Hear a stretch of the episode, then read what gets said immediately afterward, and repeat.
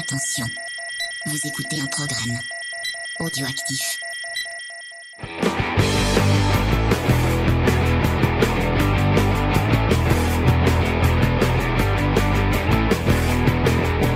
Salut à tous et bienvenue dans Comics Discovery, l'émission qui vous fait découvrir le monde du comics. Cette semaine, on part pour euh, les enfers, euh, totalement, exactement. Euh, mais les enfers un peu bleutés et un peu avec euh, avec des clous euh, partout sur le visage et ce genre de trucs. Vous comprendrez euh, quand on lancera le sujet de l'émission. Euh, cette semaine, comme d'habitude, je suis avec Faye. Salut Faye. Salut On a Diane euh, Salut. qui, qui est avec nous. Salut, ça va Diane? Oui, très bien. Euh, on a le retour, euh, même si on parle de lui, on sache qu'on parle de toi chaque semaine. Hein. Chaque semaine, on parle de, de, de- enfin, pas forcément de toi, mais de ta boutique en tout cas. On, on en parle chaque semaine. Euh, c'est Charlie. Salut Charlie, ça va? Salut, ça va, ça va.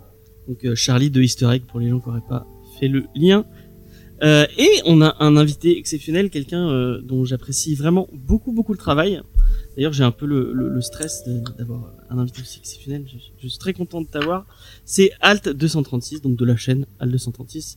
Salut Alt. Salut tout le monde. Bah, je suis très heureux, très heureux d'être là aussi, euh, donc euh, merci de m'inviter. Je suis ravi.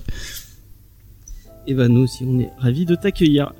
Euh, on va commencer comme d'habitude avec des petites news. Est-ce que Faye, on a des petites news au niveau du podcast euh Oui, eh bien, euh, chers auditeurs, maintenant, vous pouvez nous laisser des commentaires sur l'application Podcast Addict. Et oui, vous étiez frustrés car vous ne pouviez pas laisser de commentaires sur iTunes. Eh bien, ce n'est pas grave. Maintenant, vous pouvez nous en laisser sur Podcast Addict. C'est génial. Plein de mots d'amour, des suggestions, peut-être de, de titres euh, que vous aimeriez Ouais. que, Et 5 étoiles James parle, n'oubliez 5 pas. étoiles aussi. Oui, on peut mettre des 5 étoiles aussi, c'est c'est magnifique. Et pour ceux qui aiment les séries, je rappelle qu'aujourd'hui, enfin qu'aujourd'hui que lundi est sorti euh, un nouvel épisode de Geek en série. Et ouais, j'en profite, je fais ma pub. Ah, ah. Faut aimer les, les séries un peu déprimantes et un peu gothiques. Oh, C'est pas le générique. c'est pas Ah bah si, le générique le dit lui-même qui dit euh, ah, regardez ailleurs, regardez ailleurs, ne surtout ne regardez Mais on s'en fout, il y a Neil Patrick Harris dedans, et oui, c'est les désastreuses aventures des orphelins Baudelaire. Une très très bonne adaptation. Est-ce que ça vous parle, Neil Charlie, Patrick Alt, euh, Diane, les, les, les enfants Baudelaire Oui, sur le film de Jim Cameron Alors moi j'ai pas, j'ai pas vu, mais je vois ce que c'est, ouais. Bah, du coup, j'ai vu le film, j'ai commencé un peu les livres, et, euh, et puis euh, j'ai vu euh, les saisons 1 et 2, je crois que c'est ça. Ouais. Ouais, et il y en a Voilà. une, il y en a pas trois saisons, il y en a Ah bah trois voilà, je crois qu'il m'en manque une, donc euh, c'est un Attends, truc comme ça. Voilà. C'est le film avec Tim Burton, de Tim Burton ou pas? Euh, Non, pas du tout. Non. Non, c'est produit Le par, film de Tim Burton, c'était Miss Peregrine. Ah, c'est ça. Ah, que oui. c'est extraordinaire. Ok. Moi, j'ai bien aimé aussi. C'est Barry Sonnenfeld qui a fait le, Qui a produit ouais, la série de Netflix Et le avec film, Patrick euh, Harris. le film avec Jim Carrey. Oui, non, il a pas produit le film avec Jim Carrey, c'est Ah, pas je lui. croyais que c'était lui. Mais c'est un gars qui a bossé, c'est le gars qui a réalisé, euh, celui qui a réalisé le film, c'est le gars qui a réalisé Casper, le gentil fantôme, le film. Voilà. Ah ouais, t'as des bons souvenirs. Mm. Euh, donc voilà, on, va- on parle de ça avec euh, avec Victoire de, du podcast Adapte-moi si tu peux. Tout à Un fait. très, un très chouette podcast. Mm. Euh, donc voilà, c'est un peu le, le tour des. des J'en ai news, profité. euh, des news. euh, on a un, un ciné blabla qui va pas. Il y a deux ciné blabla en montage, c'est fantastique. un sur euh, l'homme invisible. euh, donc euh, voilà, Ça devrait être cool. ça devrait être très sympa. Et un sur une saga qui était très attendue depuis un moment. Ah oui, c'est vrai qu'on a fait ça aussi. Putain, j'ai trop de trucs à monter. euh, donc voilà. Euh, donc voilà. Euh, Les news. On, les news et on va partir sur les sur les. Encore une fois, vous allez vous allez vous allez me dire mais James, tu ne fais que te répéter. Mais euh, bah. c'est encore le film Flash? Non, c'est pas encore le film Flash. Bah en ce moment les news, bah y a pas grand chose.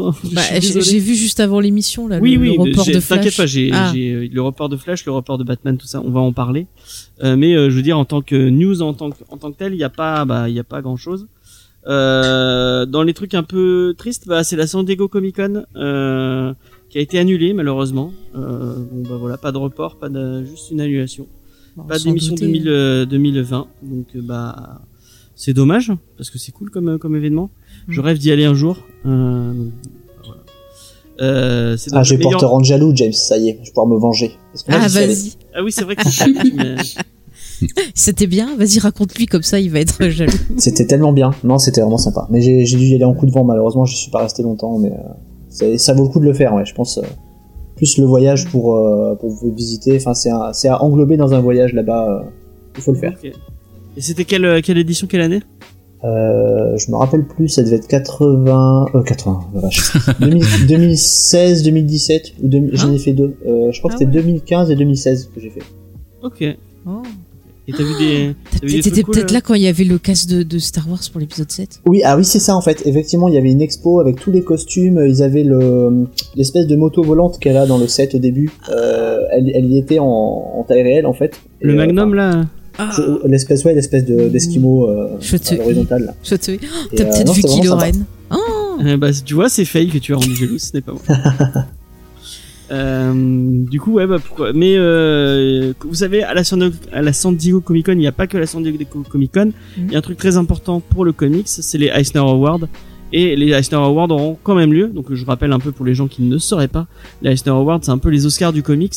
Euh, tous les meilleurs comics, euh, enfin les meilleurs comics entre guillemets, euh, sont récompensés là-bas. Et c'est Pénélope euh, Baggio qui a gagné le dernier, je crois. euh, Enfin, en tout cas, Cocorico, quoi. Elle a eu un Eisner Award Oui. pour. euh, oui, c'est vrai, on en avait ouais. parlé à l'époque. Ouais. Ouais, ouais, c'est vrai. C'est pour déculoter, je crois. euh, Exactement, ouais. Je crois. Très cool, c'est très cool. Culotté les tout court. Culotté, Culotté oui, Ouais. c'est mieux. James, il est déjà dans la thématique de l'émission. Je lui propose un titre pour le deuxième fait Bientôt, il va sortir son petit fouet, là. Voilà, c'est euh, ouais, Pinhead qui m'a. Je vais prendre, attention. Et ouais, je suis- ça parle à Diane, ça, ce genre de, de truc. euh, je suis sûr. Culotté, oui, carrément. Bah oui, forcément. euh, c'est totalement ma, ma cam. Ouais, mais c'est cool. Moi, je- j'en avais lu quelques-uns. Bah, C'était gratuit sur le Monde à un moment. Je crois qu'elle en avait publié des, euh, des trucs. Non, moi j'ai lu euh, les, les bouquins, euh, du coup euh, je les avais en librairie, donc j'en ai profité. Et ouais, non, ça vaut carrément le coup quoi, pour apprendre vraiment des choses assez stupéfiantes sur des destins de meufs voilà, de, de un peu toutes les époques. ça, ça vaut vraiment le coup. Ok. Et ben on retient. Et euh, et, et merci. Euh, du coup, qu'est-ce que euh, Tu parlais des Eisner Awards qu'elle a voir. Ouais, bah ils auront quand même lieu. Euh, donc on vous Mais ils vont quand faire même, euh, comment par internet? Enfin, ils vont réunir pas, des gens parce pas. que c'est un peu. Alors j'ai encore une fois bien fait mon travail. Je n'ai lu que le titre de la news, donc je ne peux pas te dire. Mais c'est quoi ce travail d'édition? Euh, par contre, un truc où j'ai où j'en ai lu un peu plus et on va peut-être pouvoir débattre, euh, c'est la reprise euh, des sorties comics qui sont le 19 mai. Euh, donc il y a il y a plusieurs éditeurs qui ont, qui ont annoncé leur reprise. Euh, Ah, j'ai vu Panini. il y a Panini, il y a Delcourt, Aquileo, CA Comics Mm. et Panini. euh, je crois que Panini avait vraiment envie de de de enfin ils rongeaient leur frein d'arrêter parce que euh, je crois qu'ils ils- c'est euh, 30 titres en en mai, Mm. euh, 40 titres en juin. J'ai des petites des conneries hein. Ouais. Mais vraiment, ils balancent tout ce qu'ils avaient euh, en, en, en, en une seule fois à partir du 19 mai. Euh, je sais pas si c'est la meilleure idée possible. Hein. euh, rattraper ton retard en rebalançant toutes tes sorties que t'avais dû retarder. Ils auraient peut-être dû étaler euh, ça sur un sur un, un moment plus court. Parce que moi, enfin, clairement, je me vois pas Bah, acheter. les gens euh, achèteront au fur et à mesure. Ouais, mais autant étaler ton truc pour pour. Enfin, Ouais, faire Là, des sorties forcément- un peu plus appuyées avec la com et tout, ça va être peut-être un peu la bousculade, quoi, peut-être. Je vois ce que tu veux dire. ouais, Ouais. effectivement. ouais. Puis Moi, les je... libraires n'auront pas la place de les mettre en place euh, dans leur rayon, donc ça sera vite euh, rangé Vite dans les étagères. Ça va être compliqué, Effectivement, voilà. On sent le libraire qui parle. Ouais. Euh, ouais, donc je sais pas si c'est la meilleure des idées. Je trouve ça dommage. D'ailleurs, euh, c'est un peu l'événement qu'on attendait. euh, je sais pas si vous en avez entendu parler. C'est la reprise par Jonathan Hickman de, de tout l'univers X-Men. Ah oui, je voulais le Euh, lire, ça bah, j'attendais pour qui, le. qui, qui est déjà sorti aux États-Unis, mais là qui devait arriver en France. euh, Mm, mm. je crois que c'était en avril que ça devait arriver. Et là, ils le font quand même en juin, où ils rebalancent tout. Et d'ailleurs, ils, ils doublent. Ça devait sortir en, en plusieurs softcovers différents. Et là, ils doublent les softcovers le même mois. Donc, euh, Oui, ce qui devait être un peu un événement et un truc un peu cool, finalement, c'est rebalancé dans toutes leurs sorties. Je trouve ça un peu dommage de la part de, de Panini de faire ça. De faire ça. Euh, on traitera, je pense qu'on vraiment parce que c'est quand même un ce, ce, ce, ce renouveau un peu de la, de la, de la franchise mutante. Euh, c'est important euh, qu'on en parle parce que Mm. ça allait- en plus tout le monde dit que les séries sont géniales donc C'est euh, clair, moi j'ai hâte de voir ça parce que franchement j'avais un peu abandonné, bah, comme Mathieu, parce que les les derniers titres c'était vraiment pas top. Là tu vois en ce moment j'arrivais pas à dormir, je suis allée me relire euh, en anglais des histoires de Chris Claremont et tout. Ouais. Et c'est vrai que franchement c'était c'était quand même autre chose. Hein. Dommage que, les- Mathieu les, soit pas les là. X-Men de Chris Claremont et John Byrne c'est Ouais quand même autre quand chose même autre chose. Hein. c'est très cool euh, donc ouais moi bon bah, on en parlera je trouve ça un peu dommage ouais qu'ils balancent qu'ils balancent tout ça d'un coup? Bon après quand tu suis des licences, bon bah ouais tu vas prendre, euh, tu sais très bien que tu vas le prendre donc tu t'en fous qu'il y ait pas trop de com, tu sais quand ça sort tu vas le prendre quoi, tu vois c'est. Après, on peut, enfin, ils pouvaient pas. C'est un peu compliqué comme débat en fait. euh. euh, parce qu'en fait ils pouvaient pas attendre indéfiniment de, de, de geler leur sortie et de de pas faire de, de trucs. Mais euh, la façon dont le fait Panini, je, vraiment je trouve ça, je trouve ça. Après, enfin, peut-être qu'ils ont calculé. Bon, après, je suis pas. Vous me direz ce que vous en pensez, euh, vous autres. Mais peut-être qu'ils ont calculé ben, les, les risques et c'était peut-être moins risqué pour eux de faire de cette façon. Je, je sais pas. Parce que quand- j'ai le tableau sous les sous les sous les yeux et vraiment les autres sont beaucoup plus euh, bon après ils ont ils ont moins de ils ont moins de séries que Panini c'est sûr hein, parce que Panini vraiment bah, entre entre Star Wars euh, Marvel et tout euh, c'est com- c'est Moi, compliqué. tu m'as dit Star Wars, j'ai plus rien Voilà. entendu Bah, après. et du coup il y a euh, le le Star Wars Jedi, euh, Jedi Fallen Order donc du du euh, du jeu vidéo qui, est- qui, qui ressort. Euh, enfin bref. ils sont passés. hein. C'est vrai qu'ils ont beaucoup de trucs à sortir quoi. Mm. Mais euh, je vois qu'il y a Delcourt qui sort euh, il sort un truc spécial. Ah ça c'est oh, ça c'est notre envie. Un un bouquin spécial pour les 25 ans d'Hellboy avec que des illustrations de Ah, cool ça. donc ouais ça ça donne envie. Euh, enfin, Mais demande l'avis des autres un peu, James. Ouais, est-ce qu'il y a quelqu'un qui a envie de réagir sur euh, sur ce sujet-là? Peut-être Diane?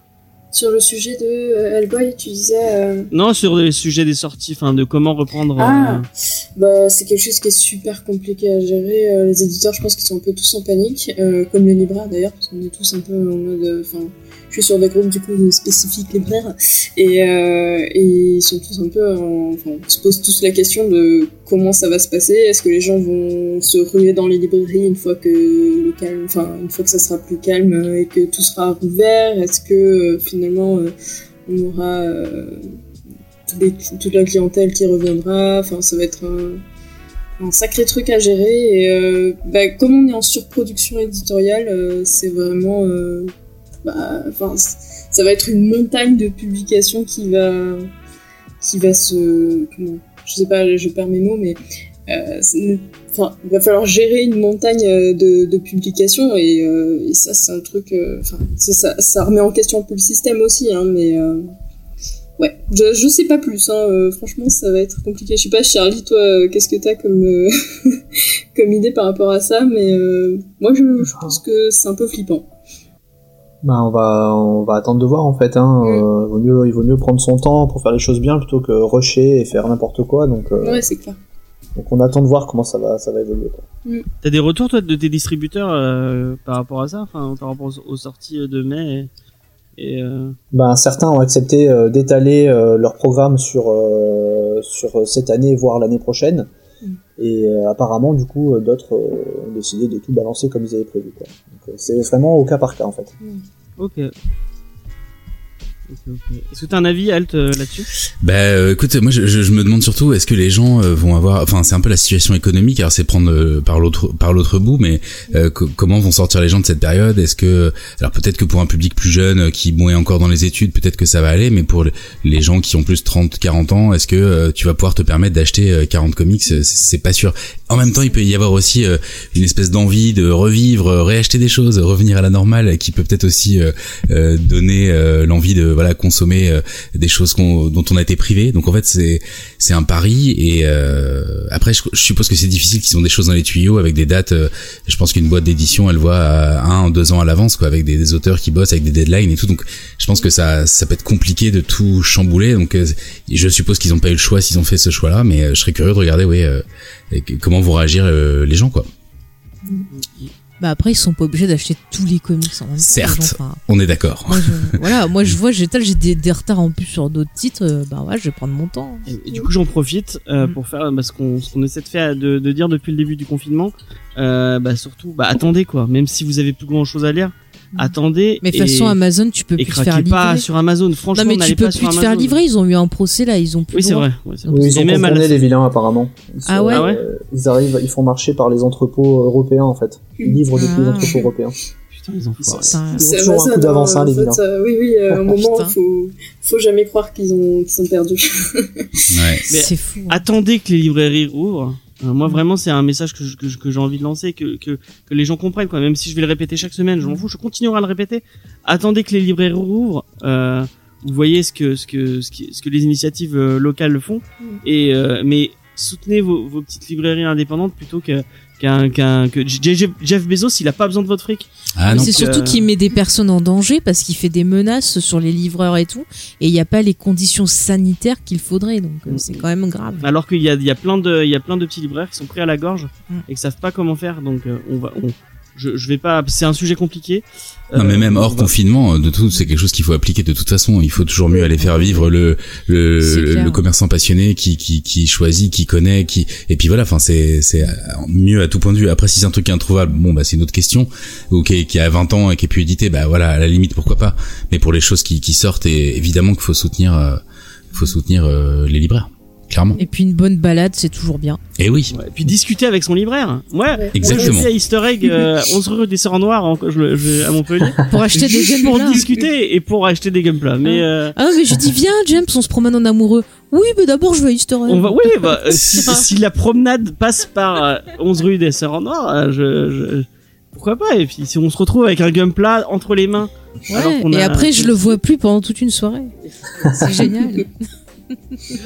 Euh, du coup, euh, est-ce que Alt, ah. de, dans, dans ton coin, il y a une, il y a une petite librairie que, dont tu voudrais mettre un peu plus de lumière et, et qui pourrait, euh, et- enfin, aiguiller les gens. euh. Alors écoute moi j'étais euh, je suis à. Créteil euh, maintenant et du coup il y a bon un libraire euh, généraliste mais ils vendent pas vraiment de BD c'est pas un, un, un BDiste enfin voilà ou, mais par contre quand j'étais euh, sur Paris il y a pas très longtemps euh, j'allais à, à côté de Burkampf à la rubrique à bulles alors je sais pas si c'est euh, une chaîne ou pas je je sais pas mais en tout cas ils étaient super hyper gentils euh, une euh, des, des titres de qualité et puis à chaque fois que tu vas effectivement euh, t'as des renseignements un conseil j'ai adoré ça qu'est- qu'est-ce que j'aimerais ou tu demandes un conseil sur une BD qui a l'air cool mais bah, t'as pas le temps de la lire etc et à chaque fois euh, puis c'était adorable enfin c'est vraiment un rapport euh, qui change euh, aussi tes, tes découvertes quoi. Et euh, parce que internet c'est une chose mais euh, ça ça vaut jamais euh, le conseil ils ont généralement tout lu c'est assez euh, c'est assez flippant enfin c'est vraiment euh, génial quoi donc euh, ouais c'était euh, la rubrique à brûle et la, rubrique à bulle et la boutique est super sympa Euh, c'est euh, voilà sur le boulevard Richard Lenoir euh, Oberkamp voilà Tu connais Charlie, toi qui viens de, Mon- de, de Paris aussi? Alors non, euh, non, je connais pas. Ça, J'ai pas été à Paris même, j'étais en banlieue, donc euh, Ah ouais. c'est tellement grand que et non, je connais pas malheureusement. Ok. Bon bah, si vous êtes sur Paris, euh, n'hésitez pas à aller faire un tour à la rubrique à bulles quand vous aurez le, quand vous pourrez sortir. Mm. Euh, du coup, on va passer à une autre news et on va parler un peu euh, d'un truc. euh, je suis sûr que ça va faire plaisir à à, à Charlie. Euh, c'est euh, Sam Raimi qui annonce. Et moi je pue du cul. Mais tu, toi, t'es là chaque chaque semaine. Euh, Bah ouais, je suis bon. certain que Charlie adore Darkman et euh, et si c'est un homme de goût, il n'aime pas les Spider-Man de Sam Raimi. Il adore Darkman quand même. Eh ben, j'aime le premier Spider-Man. J'aime Ah. beaucoup beaucoup le premier. Euh, D'ailleurs, j'aime tellement le premier que j'ai du mal avec les nouvelles versions, mais bon, Ah c'est un autre sujet. merci. Je te Mais, euh, rejoins. Ah, mais oui, sinon Sam Raimi, j'adore Evil Dead principalement, surtout Evil Dead en fait. C'est vraiment Ah, mon- Evil Dead. Je pense que c'est peut-être mon film d'horreur préféré, euh, les deux principalement. Mm. Mais euh, voilà, j'adore. J'aime beaucoup Sam Raimi, mais pas tout ce qu'il a fait. Et du coup, l'annonce de, de lui sur un Doctor Strange un peu horrifique. Euh, lol euh, ouais, ouais, Bah. voilà, oui, c'est Kevin Feige hein, derrière de toute façon. Bah, en fait, c'est ça, c'est qu'au final, euh, peu importe le réalisateur, parce que c'est, s- dans le fond, on s'en fout du réalisateur, quoi. Il fera pas ce qu'il veut donc euh, euh, c'est voilà. ça. Après, je Mais- suis pas certain. Moi, de- je- enfin, je, pardon. je- c'est c'est quelqu'un qui est déjà mis à part avec Sony, qui s'est déjà engueulé et qui, à mon avis, s'il a dit oui, c'est qu'il produit. Il doit, il doit avoir un, un Ou alors euh, on lui a peut-être promis s'il fait Ah, ça une somme pour débloquer pour faire Ah. autre chose. Effectivement, Ouais. j'avais pas pensé à ça. Eh, le connaissant.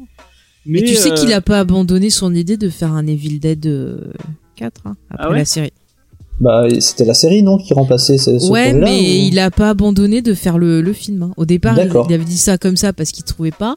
Mais dernièrement, j'ai vu passer des news qui disaient que justement lui et Bruce Campbell, ils abandonnaient pas l'idée. Donc après, je sais bah, pas ça si fait c'est 20 pour ans qu'ils essayent de le faire, mais je sais pas Ouais. s'ils y arriveront, quoi. Il y a Bruce Campbell qui a déjà demandé s'il s'il aurait un rôle. je crois. Non, mais c'est obligé, il faut qu'il Ah, ait bah un oui. rôle. Non, mais ouais ça c'est pas possible sinon c'est péché oui, ouais, ouais. Oh, mais j'aime tellement Sam Raimi. Je crois que c'est, il fait partie de mes réalisateurs préférés, de, de ma liste de réalisateurs que je vais le j'adore. voir en Modoc ou en- un truc bien. Ah ouais, non, mais. Bruce Campbell, il peut faire tout et n'importe quoi. c'est- Je l'adore, Bruce Campbell. Bon bah peut-être qu'il va me réconcilier avec euh, Doctor Strange qui est mon. euh, Mais mon moi, je suis détesté de la saga du MCU. Non, mais je suis tellement contente qu'il revienne. Il manquait, quoi. Le, le, le dernier film qu'il a fait, c'est quoi? C'est Oz, quoi. Et il est très bien d'ailleurs, il est sur Disney+. Si vous avez Disney+, euh, regardez sa version du, du Magicien Ah, d'Oz, c'est excellent. cool, euh. Mm, mm. Ah, c'est son dernier film? Bah ouais, c'est le dernier que, qui est tant que sorti, réal, ce ouais, je me crois. semble. Ouais, ouais. Ah, Parce que jusqu'en enfer, c'était avant. Bah ouais. Hein. D'accord. Pour ça, reviens, Sam Raimi, reviens, fais des films. Ça te, ça te donne envie, toi, Alt euh, Est-ce que le MCU, c'est quelque chose que t'as as regardé ou pas du tout? Alors, euh, pas du tout. voilà. Euh, en fait, j'ai essayé, j'ai vu quelques trucs, j'ai trouvé euh, Guardians. Alors, je sais pas si le MCU, je vais dire des grosses bêtises, m'en voulez pas. Mais du coup, je mets un peu tout ça dans une poche euh, film de super-héros contre lequel j'ai absolument rien du tout. Mais les logiques de marché de fin de, de studio qui font que euh, faut que ce soit le plus lisse, le plus vendeur, etc. possible. J'ai trouvé, j'ai trouvé souvent ça très déceptif. Mais par contre, je, non mais je demande qu'à être, euh, je demande qu'à être euh, surpris et surtout on va venir en parler. Mais moi j'ai zéro culture comics euh, super héros, très peu. Il Ouais. y a quelque chose qui m'attire. Tu vois, moi genre Batman Metal par exemple me fait de l'œil, mais parce que ça a l'air complètement bizarre. mais tu vois j'ai ou des trucs genre Judge Dredd et je sais pas vraiment si on peut dire que c'est du super héros. Tu vois, moi je suis vraiment attiré et on va en parler, mais par le comics un peu, euh, euh, un peu sombre, un peu bizarre, un peu, euh, un peu étrange. Et du coup c'est vrai que le super héros, euh, le seul souvenir que j'ai qui m'avait énormément marqué, c'est de lire gamin un Silver Surfer euh, avec Galactus. euh, ça m'avait fait grave flipper, genre c'était presque un télo, tu vois, un peu bizarre. Ça m'avait fait euh, euh, vraiment, c'était hyper intéressant. Mais après, c'est vrai que euh, je sais pas, moi, les, gentils ne m'intéressent pas beaucoup. En fait, c'est ça le problème. Et du coup, moi, j'aime bien les méchants. Et les méchants. Euh, bah disons que je trouve que c'est tou- toujours quand même assez convenu euh, moi j'aime bien quand c'est un peu dérangeant et du coup euh, voilà mais je demande que tu vois Doctor, Str- Doctor Strange avait quand même euh, l'air très cool euh, on m'en a dit du bien il y avait quand même des, des scènes assez psychédéliques donc vraiment c'est- de la méconnaissance et je veux surtout pas avoir l'air méprisant c'est juste que j'ai depuis que j'ai commencé la chaîne j'ai très peu le temps de voir des choses je vais malheureusement pas du coup plus beaucoup au cinéma et euh, c'est vrai que je suis un peu passé à côté de ça parce que j'ai déjà tellement de choses euh, à rattraper en Blu-ray, de, de- de- plus spécialisé dans l'horreur, des choses comme ça dans le fantastique, euh, que du coup c'est malheureusement une culture que j'ai pas trop. Mais encore une fois, euh, tu vois, Batman Metal sera peut-être mon entrée. euh, euh, Il y a aussi la Cour des hiboux ou quelque chose comme ça qui avait l'air, je, je sais pas le titre Ouais, exact. Batman les cours des hiboux, c'est bien, mais Batman Metal, c'est de la merde, hein, par contre. Ah ouais On dit je n'aime pas Ouais, James. pas. Ah. Mais par Et justement, contre, il y a une petite touche Cénobite commencer, qui euh, m'attirait, mais bon. Écoute, je, je Ah, verrai, ouais. mais euh, Mais je commence par la cour des hiboux, La c'est cour bien pour ouais. rentrer, ouais. Les cours des c'est- hiboux, c'est une super porte d'entrée pour, euh, pour Batman. Super. Ouais. Bah, j'en ai lu un peu à la bibliothèque quand j'étais petit. Il y avait des, des super bouquins en noir et blanc euh, cartonnés qui étaient, euh, je pense, des rééditions. Et il y en avait un avec euh, le fantôme, un truc comme ça. Ça, ça vous dit quelque chose? Quelqu'un qui ressemble un peu à, à Fantomètre mais en, en mec. Oui, Et- oui, bah le fant- oui, il y a eu même une adaptation qui, a- qui avait Bah, le fantôme gris, c'est ça, non Ouais, euh, mais c'est pas le fantôme du Bengale. Non, tu parles de par rapport à Batman ou du fantôme euh, Euh, le fantôme, ouais, je parle moi. c'est- J'avais lu ça. le fantôme du Bengale, c'est ça, le fantôme en- du en Bengale. Ouais, c'est ça, ouais. Ah ouais, c'est ça. Oui, et bah, il y aussi a- quand j'étais petit, ouais. Ouais, Ouais, j'ai- j'ai j'ai vu, il 40 y avait une adaptation film qui avait été faite, je crois, dans les années 90 avec euh, Billy Zen et Catherine Ah Zeta-Jones. oui, c'est vrai, non, Ouais, c'est Je crois que ça pas. le rigolo. On dit c'est pas bien, Oh, on dit j'aime pas. Attention. Oui, j'arrête pas de dire, c'est le. N'oublie pas, James, les auditeurs vont te le rappeler. Oui, oui, bon. Non, mais c'est bien d'avoir des avis tranchés aussi, ça permet de discuter, t'inquiète, je, je, je ne t'en veux pas. Puis moi-même, tu vois, j'ai, j'ai, j'ai pas, euh, je manque aussi de culture sur certains trucs, donc du coup, je, moi, je, me- je me réserve tout le temps, et puis quand j'aime pas, ben, j'essaie d'argumenter et tout, de dire pourquoi, mais euh, c'est, c'est normal de pas aimer certaines choses, et, c'est- et c'est bien d'avoir des goûts aussi euh, francs et de savoir un peu où on va, c'est cool. Non, mais tant qu'on argumente, c'est très bien. mais Exactement. juste c'est de Ouais, la bah merde. après, hein. c'est, dire c'est de la merde, c'est plus con. C'est- pas faut grave, je vais pas lancer dans Faut dire je n'aime pas et expliquer pourquoi, James. Euh, donc, et du coup, ça me mis sur un. Ça, ça, est-ce que ça te donne un peu plus envie pas J'ai beaucoup de tendresse pour lui, moi, Evil Dead. Bah, alors là, pour le coup, on raccroche à l'horreur. Tu vois, Evil Dead 2, pour moi, c'est un, c'est, c'est de la magie, quoi. Alors, je, je me souviens même pas d'avoir vu le 1, parce qu'en fait, c'est un peu le 2 en moins drôle, en fait, quoi. Et moi, Ouais, c'est un- le 2, Oui, c'est un, ça. ouais, c'est ça. c'est un Bah oui, remake. le 1, ils avaient moins de moyens. En fait, puis- le 1, ils l'ont fait, je crois, vraiment avec leurs potes. Je crois qu'ils avaient un budget. C'est ça. euh, C'est ça, c'est ça, ouais, ouais, ils ont fait avec les euh, moyens du bord, ça a été la galère, le tournage, ils ont dû 10 000 dormir. ça. C'est ça, ils ont dû dormir carrément dans la cabane à même, euh, même le sol et qui tout. lui a filé des. Si, si, il y avait un dentiste qui avait filé, ouais. Il y a toujours un deux, dentiste. Justement, ça, ils ont eu plus de sous et euh, ils ont refait. euh, Et ouais, c'est un petit peu un remake du premier, en fait. Le 2, Ouais. avec beaucoup plus de moyens et de- d'expérience, on va dire. ouais. Et ça. le 2, c'est du génie, quoi. Il y a, il y a le Necronomicon, et puis quiconque met une caméra sur sa moto et va à fond dans les bois, je peux que l'aimer, quoi. Et puis tout ce qui est, franchement, et quiconque accepte de se faire euh, torturer, de s'en prendre plein la gueule euh, par amour euh, pour son pote réalisateur, moi je trouve ça beau. Mais oui, une belle grave. histoire d'amour. Voilà. J'ai peut-être. Je, je me répète un peu, mais vraiment Darkman. vraiment, ouais, Darkman, mais je t'avais dit, hein, tu me croyais pas, je t'avais dit qu'il était cool. Hein. Ah moi j'ai adoré le film Darkman par contre enfin moi tu vois il y a tout ce qui est ancienne euh, c'était avant le MCU en fait il y a eu quand même quelques films Ouais, de ouais. super-héros Ouais. et Darkman moi j'avais bien aimé euh, c'est celui qui a des bandages sur le visage et son chapeau et tout Ouais, ouais, ça, avec ça, Liam cool, ça. Ça, c'était trop non, cool. mais il est excellent. Non mais moi j'adore Sam Raimi quoi. Il y a, je veux dire, il y a plein de films. Le film avec Sharon Stone justement là où c'est le, le, le truc de duel là, je trouve plus le titre. Un Ouais. non, non, c'est pas Non. Euh, mort au vif? Mort ou vif, moi j'adore. euh, Enfin, le, le truc là aussi, pré- c'est prémonition, je crois, ou je sais plus avec. euh, Jusqu'en enfer. Jusqu'en enfer était cool, ouais. c'était ouais, sympa. jusqu'en enfer, j'adore la réalisation. Elle est. Mais cette vieille, franchement, hein, bah, alors elle m'a traumatisé. Hein. Diane, ça te parle toi un peu euh, du coup? Est-ce que t'avais aimé le premier Doctor Strange? Le... Alors, pas du tout. Moi, euh, voilà, je viens participer à cette émission en ayant des gros trous de culture et du coup. C'est pas des trous de culture. hein, c'est- toujours des trucs dont vous parlez où je suis là, Hum, hum, j'ai pas vu. Euh, mais du coup, euh, ouais, non, pareil, moi les comics de super-héros et même les films, du coup, je, je connais assez peu. Et, et du coup, bah, c'est intéressant de, de vous entendre en parler, puisque, bah, comme d'hab, chaque fois je me dis, ah ouais, cool, je vais lire, lire ça, je vais, je vais regarder ça. Donc euh, voilà, mon avis ne sert à rien, mais.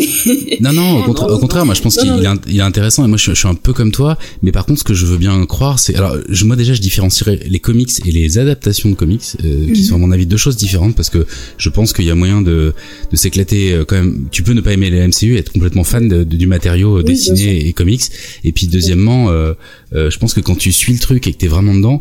Euh, tu vois, moi, je, je dis souvent, euh, putain, avoir 10 ans et, et le MCU commence devant toi, ça va être de la folie, quoi. Donc je veux pas faire euh, le, le hockey boomer, euh, tu vois, qui fait ouais, non, pas du tout, quoi. C'est juste bon, je suis passé à côté. Mais en vrai, je pense que ça va être aussi un, un sacré euh, train fantôme pour pour les, les, les gens qui ont pu suivre euh, du début. Enfin, je pense que voilà, Endgame et euh, Infinity War, euh, tout le monde était à donf, quoi. Et même moi, sans les avoir vus, tu vois, je, je les ai à moitié vus, quoi. Donc il y a vraiment quelque chose du- de, l'ordre du phénomène de société.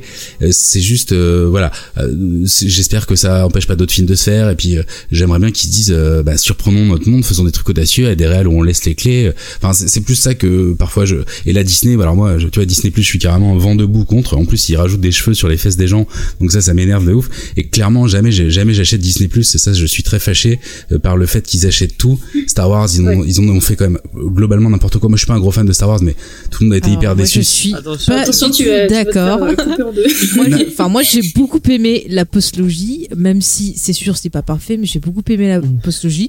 Je trouve. Alors après, je comprends qu'on puisse ne pas machine, aimer. Non, mais je comprends qu'on puisse ne, pas aimer, mais il n'y a pas tout à, à jeter. Et je trouve qu'il y a beaucoup de haine, euh, des fois sans explication. Non, non, En fait, on peut se qui dire, euh, juste, Allez, on, peut être d'accord sur le fait que y a, ça manque un peu de cohérence, en fait. C'est globalement, c'est un défaut qui est assez. Euh, Tu verrais, Alors, pas la, tu verrais la tête que- En quoi-. Non, j'ai pas fait de tête. Non, mais moi au niveau des films, trouvé. je parle pas de l'univers global avec les livres, etc. Bah, Euh, mais tu vois, d'avoir viré, d'avoir viré tous les livs déjà, euh, en disant tout ça, ça existe plus. Je trouve que c'est un Ouais. scandale de malade. Alors, c'est pas, c'est pas que ça existe plus, c'est que c'est l'univers légende, donc c'est à part. Et c'était Ouais. un peu obligé par rapport aux films qu'ils ont sortis, mais encore une fois, euh, les deux coexistent. Moi, je, je lis les deux sans problème. Ils vont souvent piocher dans Euh, les trucs. euh, mais Non, parce mais que tu leur as pardonné, mais en vrai, t'étais trop gentil. Non, mais moi, je, mais moi, je, bah, moi, ça m'a pas gêné parce que comme dit Yoda, dans la Force, on peut voir plein de choses différentes. Donc moi, euh, les deux coexistent sans problème. Non, il y a non, des bonnes sûr. choses dans les deux, il y a des mauvaises choses dans les deux aussi. C'est pas grave. quoi. Et non, mais je vais même aller dans ton sens pour dire que je pense que dans la dernière euh, euh, prélogie, du coup, on dit, euh, Ah, Postlogie. postlogie, excuse-moi, il y a des, euh, il y a des plans qui, je pense, euh, et des, des idées qui sont parmi les meilleurs de toute la saga, tu vois. Donc, je dis pas du tout que c'est acheté, hein. Et je pense que c'était génial de mettre Ray. Enfin, tu vois, il y a le retour de Luke, il y a plein de trucs qui ont l'air ouf. Moi, j'avais vu le premier que j'avais trouvé super bien, et j'avais vu le deuxième qui est très critiqué. Alors, il y a plein de trucs qui vont Ah, pas moi, dedans, je je trouve. Mais, mais je, je trouve que c'est le plus beau visuellement, quoi. Les, les soldats rouges, là, à côté de Snow, qui sont déments. Je voulais, moi, carrément un soundtrack sur eux, tu vois. Euh, Il y, a, il y, a, y a des trucs ultra riches et les battles, enfin, les, les avions qui volent au-dessus du sable blanc avec les fumées rouges, là, c'est dément, quoi. Tu vois, c'est des trucs euh, Ah. où je me suis dit, ah, les gars, yes, allez-y. Et bon, voilà, après, moi, je l'ai vu de, de, j'ai arrêté après, euh, j'ai pas été voir le 3 parce que moi, ça m'avait un peu perdu en, cours de route. Le 9, alors, désolé. euh, mais tu, tu vois ce que je veux dire, quoi. Et, oui, euh, mais euh, mais voilà j'ai pas du tout de haine moi ce qui m'inquiète je parle un, un truc plus euh, en retrait c'est que c'est jamais bon euh, quand un- une méga enfin vous critiquez Amazon pareil c'est exactement la même chose je suis désolé de vous le dire c'est c'est un monopole de gens qui veulent faire des masses de thunes et qui vont jamais prendre le moindre risque et ça euh, c'est très décevant et du coup que ce soit Marvel que ce soit ils ont racheté euh, euh, toutes les, les gros trucs ils ont Star Wars Marvel ils ont quoi d'autre encore euh, Bah, ils ont la Fox. ils ont la Ouais, Fox. Tu vois, enfin, c'est, après, incroyable. après sur Star Wars, je prends des- juste, euh, je finis sur l'exemple Star Wars. euh, c'est Lucasfilm bon, qui, qui gère, mais quand ils prennent des risques, ils se font engueuler. Quand ils prennent pas des risques, ils se font engueuler. Donc au bout d'un moment. oui, mais alors là, le euh, fandom, pourrait- vous c'est encore un sujet à part. Ah, c'est encore un le- sujet à part aussi. Et le fandom, ça peut être catastrophique aussi, et ils ont Ah pas, ils ont oui. pas manqué d'être horribles, certains en tout cas là-dessus, et du coup, ça, Ah ça bah je trouve oui, ça débile, et c'est très dommage d'être comme ça. On est d'accord, bien sûr. Hmm. Bon après voilà comme j'ai dit la, la semaine dernière sur Disney, euh, Disney qui euh, refait des VF euh, qui sont sur des trucs et tout, ça existe depuis bien longtemps. Euh, c'est pas Disney Plus qui a euh, inventé Attends, ça. ils ont recadré les Simpsons euh, du 4 tiers, Ouais. ils ont foutu en 16-9, c'est inadmissible, c'est inadmissible. Ils ont fait la, enfin, la Fox enfin, avait fait la même chose sur Ils ont Buffy fait la et- même chose sur Buffy Bah, aussi. c'est la tout aussi on inadmissible. n'était pas content pareil. Ah oui oui c'est inadmissible. Mais je veux dire peux pas te moquer euh, des gens qui dépensent Non, de la mais thune pour toi je, comme ça. Je, je me moque pas de ça. Je dis juste que les gens ils râlent par rapport à Disney Mais moi, ça fait des années que je râle sur les ressorties euh, en DVD ou autre, où carrément ils ont refait des VF qui sont euh, horribles, où ils ont euh, viré des trucs, refait des montages et tout, et personne en parlait. Et là, tout le monde râle sur Disney pour une histoire de fesses. Qui, est- qui est bon c'est sûr j'aime pas qu'on touche les œuvres mais bon c'est rien par rapport ouais, à ce mais que moi ça envoie un signal, hein, ça envoie un mauvais signal, je. Oui, oui, non, mais sur le, le, le, le principe, voilà, je suis contre qu'on retouche les images, mais je veux dire, euh, juste cacher une paire de fesses, c'est moins grave que d'autres choses qu'ils ont fait avant et Ils ont que personne n'a rien de plans dit. du film quand même. Hein. Ils ont retouché Ouais. beaucoup d'autres éléments du film. Hein. Hmm. Ils Non, mais vraiment ça, euh, modifié. Ouais, ouais, non, mais sur le principe, je te dis, je suis contre. Ouais. mais je veux Bon. dire, pourquoi les gens ont pas gueulé plus tôt Après, pour les autres Splash. conneries Après, ont qui veut voir. Splash, ouais, c'est ça le truc, je suis Oui. désolé. Oui, mais même, quoi, tu, ça, se- ça se fait Bien pas, sûr, ouais, non mais oui, c'est surtout que voilà, t'es un peu, j'exagère le trait, mais t'as un peu l'impression d'une grosse machine à, à lessiver, tu vois, de dire bon, euh, on est au supermarché, ne l'oubliez pas quoi. Et alors j'exagère, j'exagère le trait, mais clairement, euh, je sens pas de, je sens pas des indés euh, là-dedans, je sens pas de la prise. Ils ont Ouais. des milliards, ils pourraient faire des trucs de ouf et dire à côté, un peu comme Luc Besson euh, qui faisait euh, trois films de merde pour produire son film. Je veux dire, euh, et encore c'est un mauvais exemple parce que même le film bien était pas ouf, mais je veux dire, euh, c'est c'est très inquiétant que des gens qui ont le monopole qui et ils ont l'air de dire que quand ils font qu'un milliard c'est une catastrophe enfin tu vois ils sont dans ce genre de réflexion moi ça me fait extrêmement peur pour la création pour l'émergence de trucs qui pourraient un peu changer Ah, bah, du rouleau compresseur et tout donc je fais un peu euh, mon, mon, mon euh, voilà un petit peu amer dessus mais clairement moi les, les gens qui s'enjaillent sur Disney Plus et tout euh, moi je l'achèterais pour mon gosse pour qu'il voit euh, les, les super animés de l'époque et puis voilà quoi tu vois mais Et Claire. Gargoyles.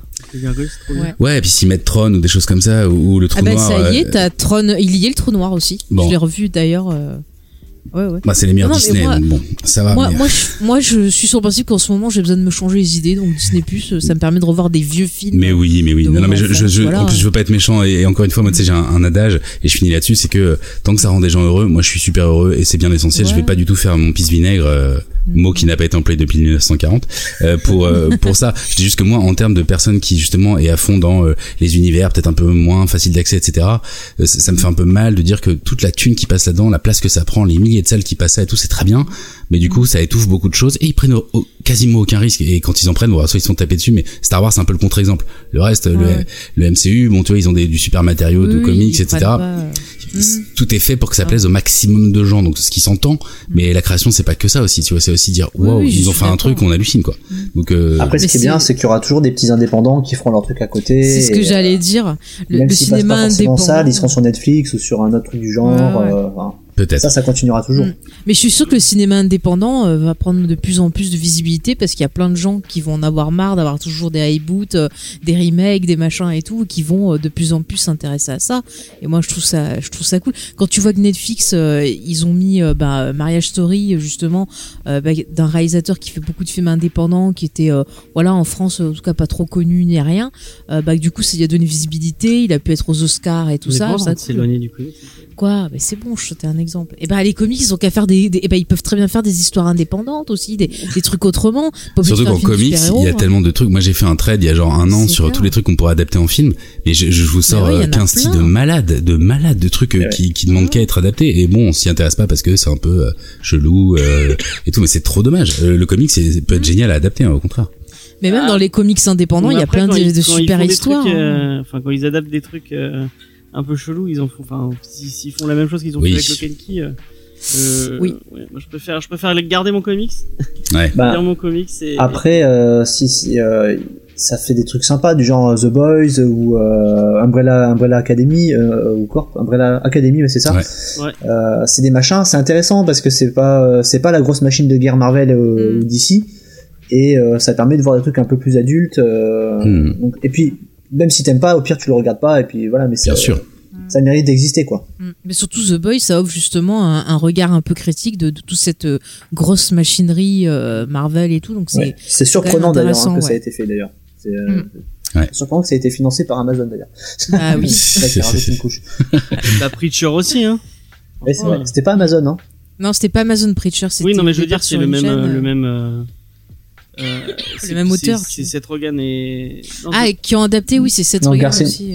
non si Non, mais Garcenis, c'est l'auteur de, des ouais. comics, mais ça a été adapté par euh, Seth Rogen et Seth Evan Rogen Goldberg. et voilà et son équipe sur Comme les deux Preacher. séries. Voilà. Mm. C'est la même équipe. euh, Du coup, ouais. Oui, parce que Ennis, il est sur euh, The Boys, il est aussi sur. euh, Oui. Oui, mais c'est Preacher, oui. oui. Oui. oui c'est le Tu même vas, scénariste tu vas y arriver, James. Recentre-toi. Oui, je me- je me- je On m'y t'a- perds. on t'a troublé, on t'a troublé. Euh, on va on va passer au, au, au- au bon cinéma et on va vous parler de Batman. Ah non, dis, dis pas ça, dis pas ça. Il y a pas de bon cinéma. ah, si, hein, si, euh, attention. non, non, non, mais il plaisante. Non, non, c'est ouais, c'est de l'humour, c'est du- parce qu'il est, il est. Alors moi, tu vois, c'est Star Wars à suis, fond, et lui, euh, c'est moi, Batman à fond. Voilà. tu vois. Ouais, euh, je suis pratiquement, euh, je pourrais défendre euh, ce Schumacher euh, presque, mais non, non. Ah ouais, Je cash. le défends. Moi, je le défends parce que c'est très drôle et qu'il refait Pim My Ride avec la Batmobile. Oui, la Batman Donc, moi, je l'aimerais pour ça, voilà. ça peut, euh, ça peut se défendre. Ah, moi, j'ai pas peur de dire même que même si euh, j'ai pas du tout aimé, enfin j'ai j'ai préféré les deux de Burton à ceux de de notre ami Nolan. Moi, j'ai pas du tout aimé. Enfin, c'était très bien, j'ai été les voir et tout. Le 1 était cool, le 2 était pas mal et le 3 avec Bane, j'ai trouvé ça terne et sérieux. Enfin, j'ai pas du tout aimé. En fait, moi, je veux aussi un peu m'amuser avec des comics. Tu vois, il y a un bon dosage. Et je trouve que les Tim Burton, c'est un mélange de de contes, Ah, mais de trucs un peu dark et en même temps un peu drôle, un peu train fantôme. Et euh, pff, Nolan, bah, c'était super. Tu vois, c'est des grands films qu'on ouvert à, à un public. Mais j'ai trouvé ça quand même très terne, quoi. Tu vois, quelque chose d'assez euh, sage, quoi. Enfin, sérieux, en Je fait. suis pro Batman et, Nolan. et James, les Batman de Burton et les Spider-Man de Sam Raimi, c'est les meilleurs films de super-héros. Voilà. Mais oui, on est d'accord. Et, pan- et je rajouterai euh, le film euh, The Shadow avec euh, Alec Baldwin. Ça n'a rien à voir avec du comics, mais il y a un côté super-héros. Bah, si, Shadow. Non, non, c'est un, c'est un, c'est du pas pulp. du- Ouais. Mais je m'en fous, En je tout cas. Batman de Matt Reeves. euh, et Sin Matt Reeves. City, Sin City était incroyable. On n'en parle pas, mais moi, ça, ça a été Oui, une énorme vrai, classe, c'est une vrai. énorme claque. Et le premier 300 aussi. En plus, c'était très bien adapté, Sin City, donc. Le premier 300 aussi, c'était cool. Ouais, c'était intéressant. Ouais. C'était intéressant. Ouais, C'était une adaptation qui avait au moins, en tout cas, l'avantage de proposer quelque chose d'original. Après, on aime, on n'aime pas, et puis c'était un peu euh, bourrino, c'est tout. Mais c'est vrai qu'il y avait quand même des, tu voyais les cases à l'écran. Enfin, il y avait un vrai parti pris artistique quand même qui était intéressant. Ouais, visuellement c'était du jamais vu à l'époque ouais. Ouais, ouais, Ouais, quand ouais. même. Mais Watchmen aussi, c'était très bien. C'est vrai. Euh, Alors, James, Du Batman. coup, le Batman de Reeves, donc Reeves, on, l'a, on, en, on en a déjà dit tellement du bien ici. euh, c'est un monsieur qu'on aime beaucoup, dont on aime beaucoup le travail. Mhm. Allez voir la planète des singes, allez écouter le podcast de Dr. Zaius sur euh, sur la planète des singes. Mais il l'a pas fait, je crois. Ah si, il en a peut-être parlé, ouais. je Non, mais de toute façon, tout ce que fait Zaius, euh, donc euh, C'est très bien. un podcast sur euh, sur toute la, la planète des singes, euh, qui est une saga qui qui, qui vaut le Mais coup pas que, d'œil. il parle aussi de cinéma. euh, Mieux que Burton Ouais. pour le coup. ça. Oui. Moi, je l'aime bien, l'adaptation de Burton. Ouais. C'est pas parfait, mais j'aime bien, surtout Ah, les maquillages. Bon, ça va. Bah, Bon, je ça va. défendrai, je défendrai. Euh, Du coup, elle est repoussée au, au mois d'octobre 2021. Oui. Euh, donc, euh, bah, on va devoir attendre un peu. Et Flash James, il paraît que ça a été ouais, encore C'est un repoussé. peu le, c'est un peu la, la, la- l'arlésienne euh, de- ce film, euh, donc qui a changé euh, cinq fois de réalisateur, euh, qui a changé 15 fois de, de scénariste. C'est le running gag de l'émission. Maintenant que Ezra Miller tabasse des gens dans la rue, euh, euh, Mais il paraît que c'est pas la. Eh, mais il paraît que c'est pas la première fan qu'il a essayé d'étrangler. J'ai lu ça non mais je crois dernièrement. qu'il a l'air, euh, il a l'air, Il a l'air d'avoir un garçon. tigrin le monsieur. Ouais. Ouais. Lui demandez pas d'autographe parce que ça fait peur. Ouais, c'est clair. Euh, et Shazam 2, euh, euh, moi qui Repoussé aussi en repoussé pour 2022. ouais. Euh, c'est celui-là où on, on verrait. euh, On verrait The Rock. On dedans. verrait The Rock, ouais. Euh, Mm, mm, Mais je suis en train de calculer depuis le début de Comics Discovery. euh, je crois que depuis le début, tu nous parles du film Flash. Entre ça et le film Gambit avec. ça fait euh, 4 ans. Le film Gambit avec euh, merde, comment il s'appelle Channing la Tatum, Tatum, qui se fera jamais. fera jamais malheureusement.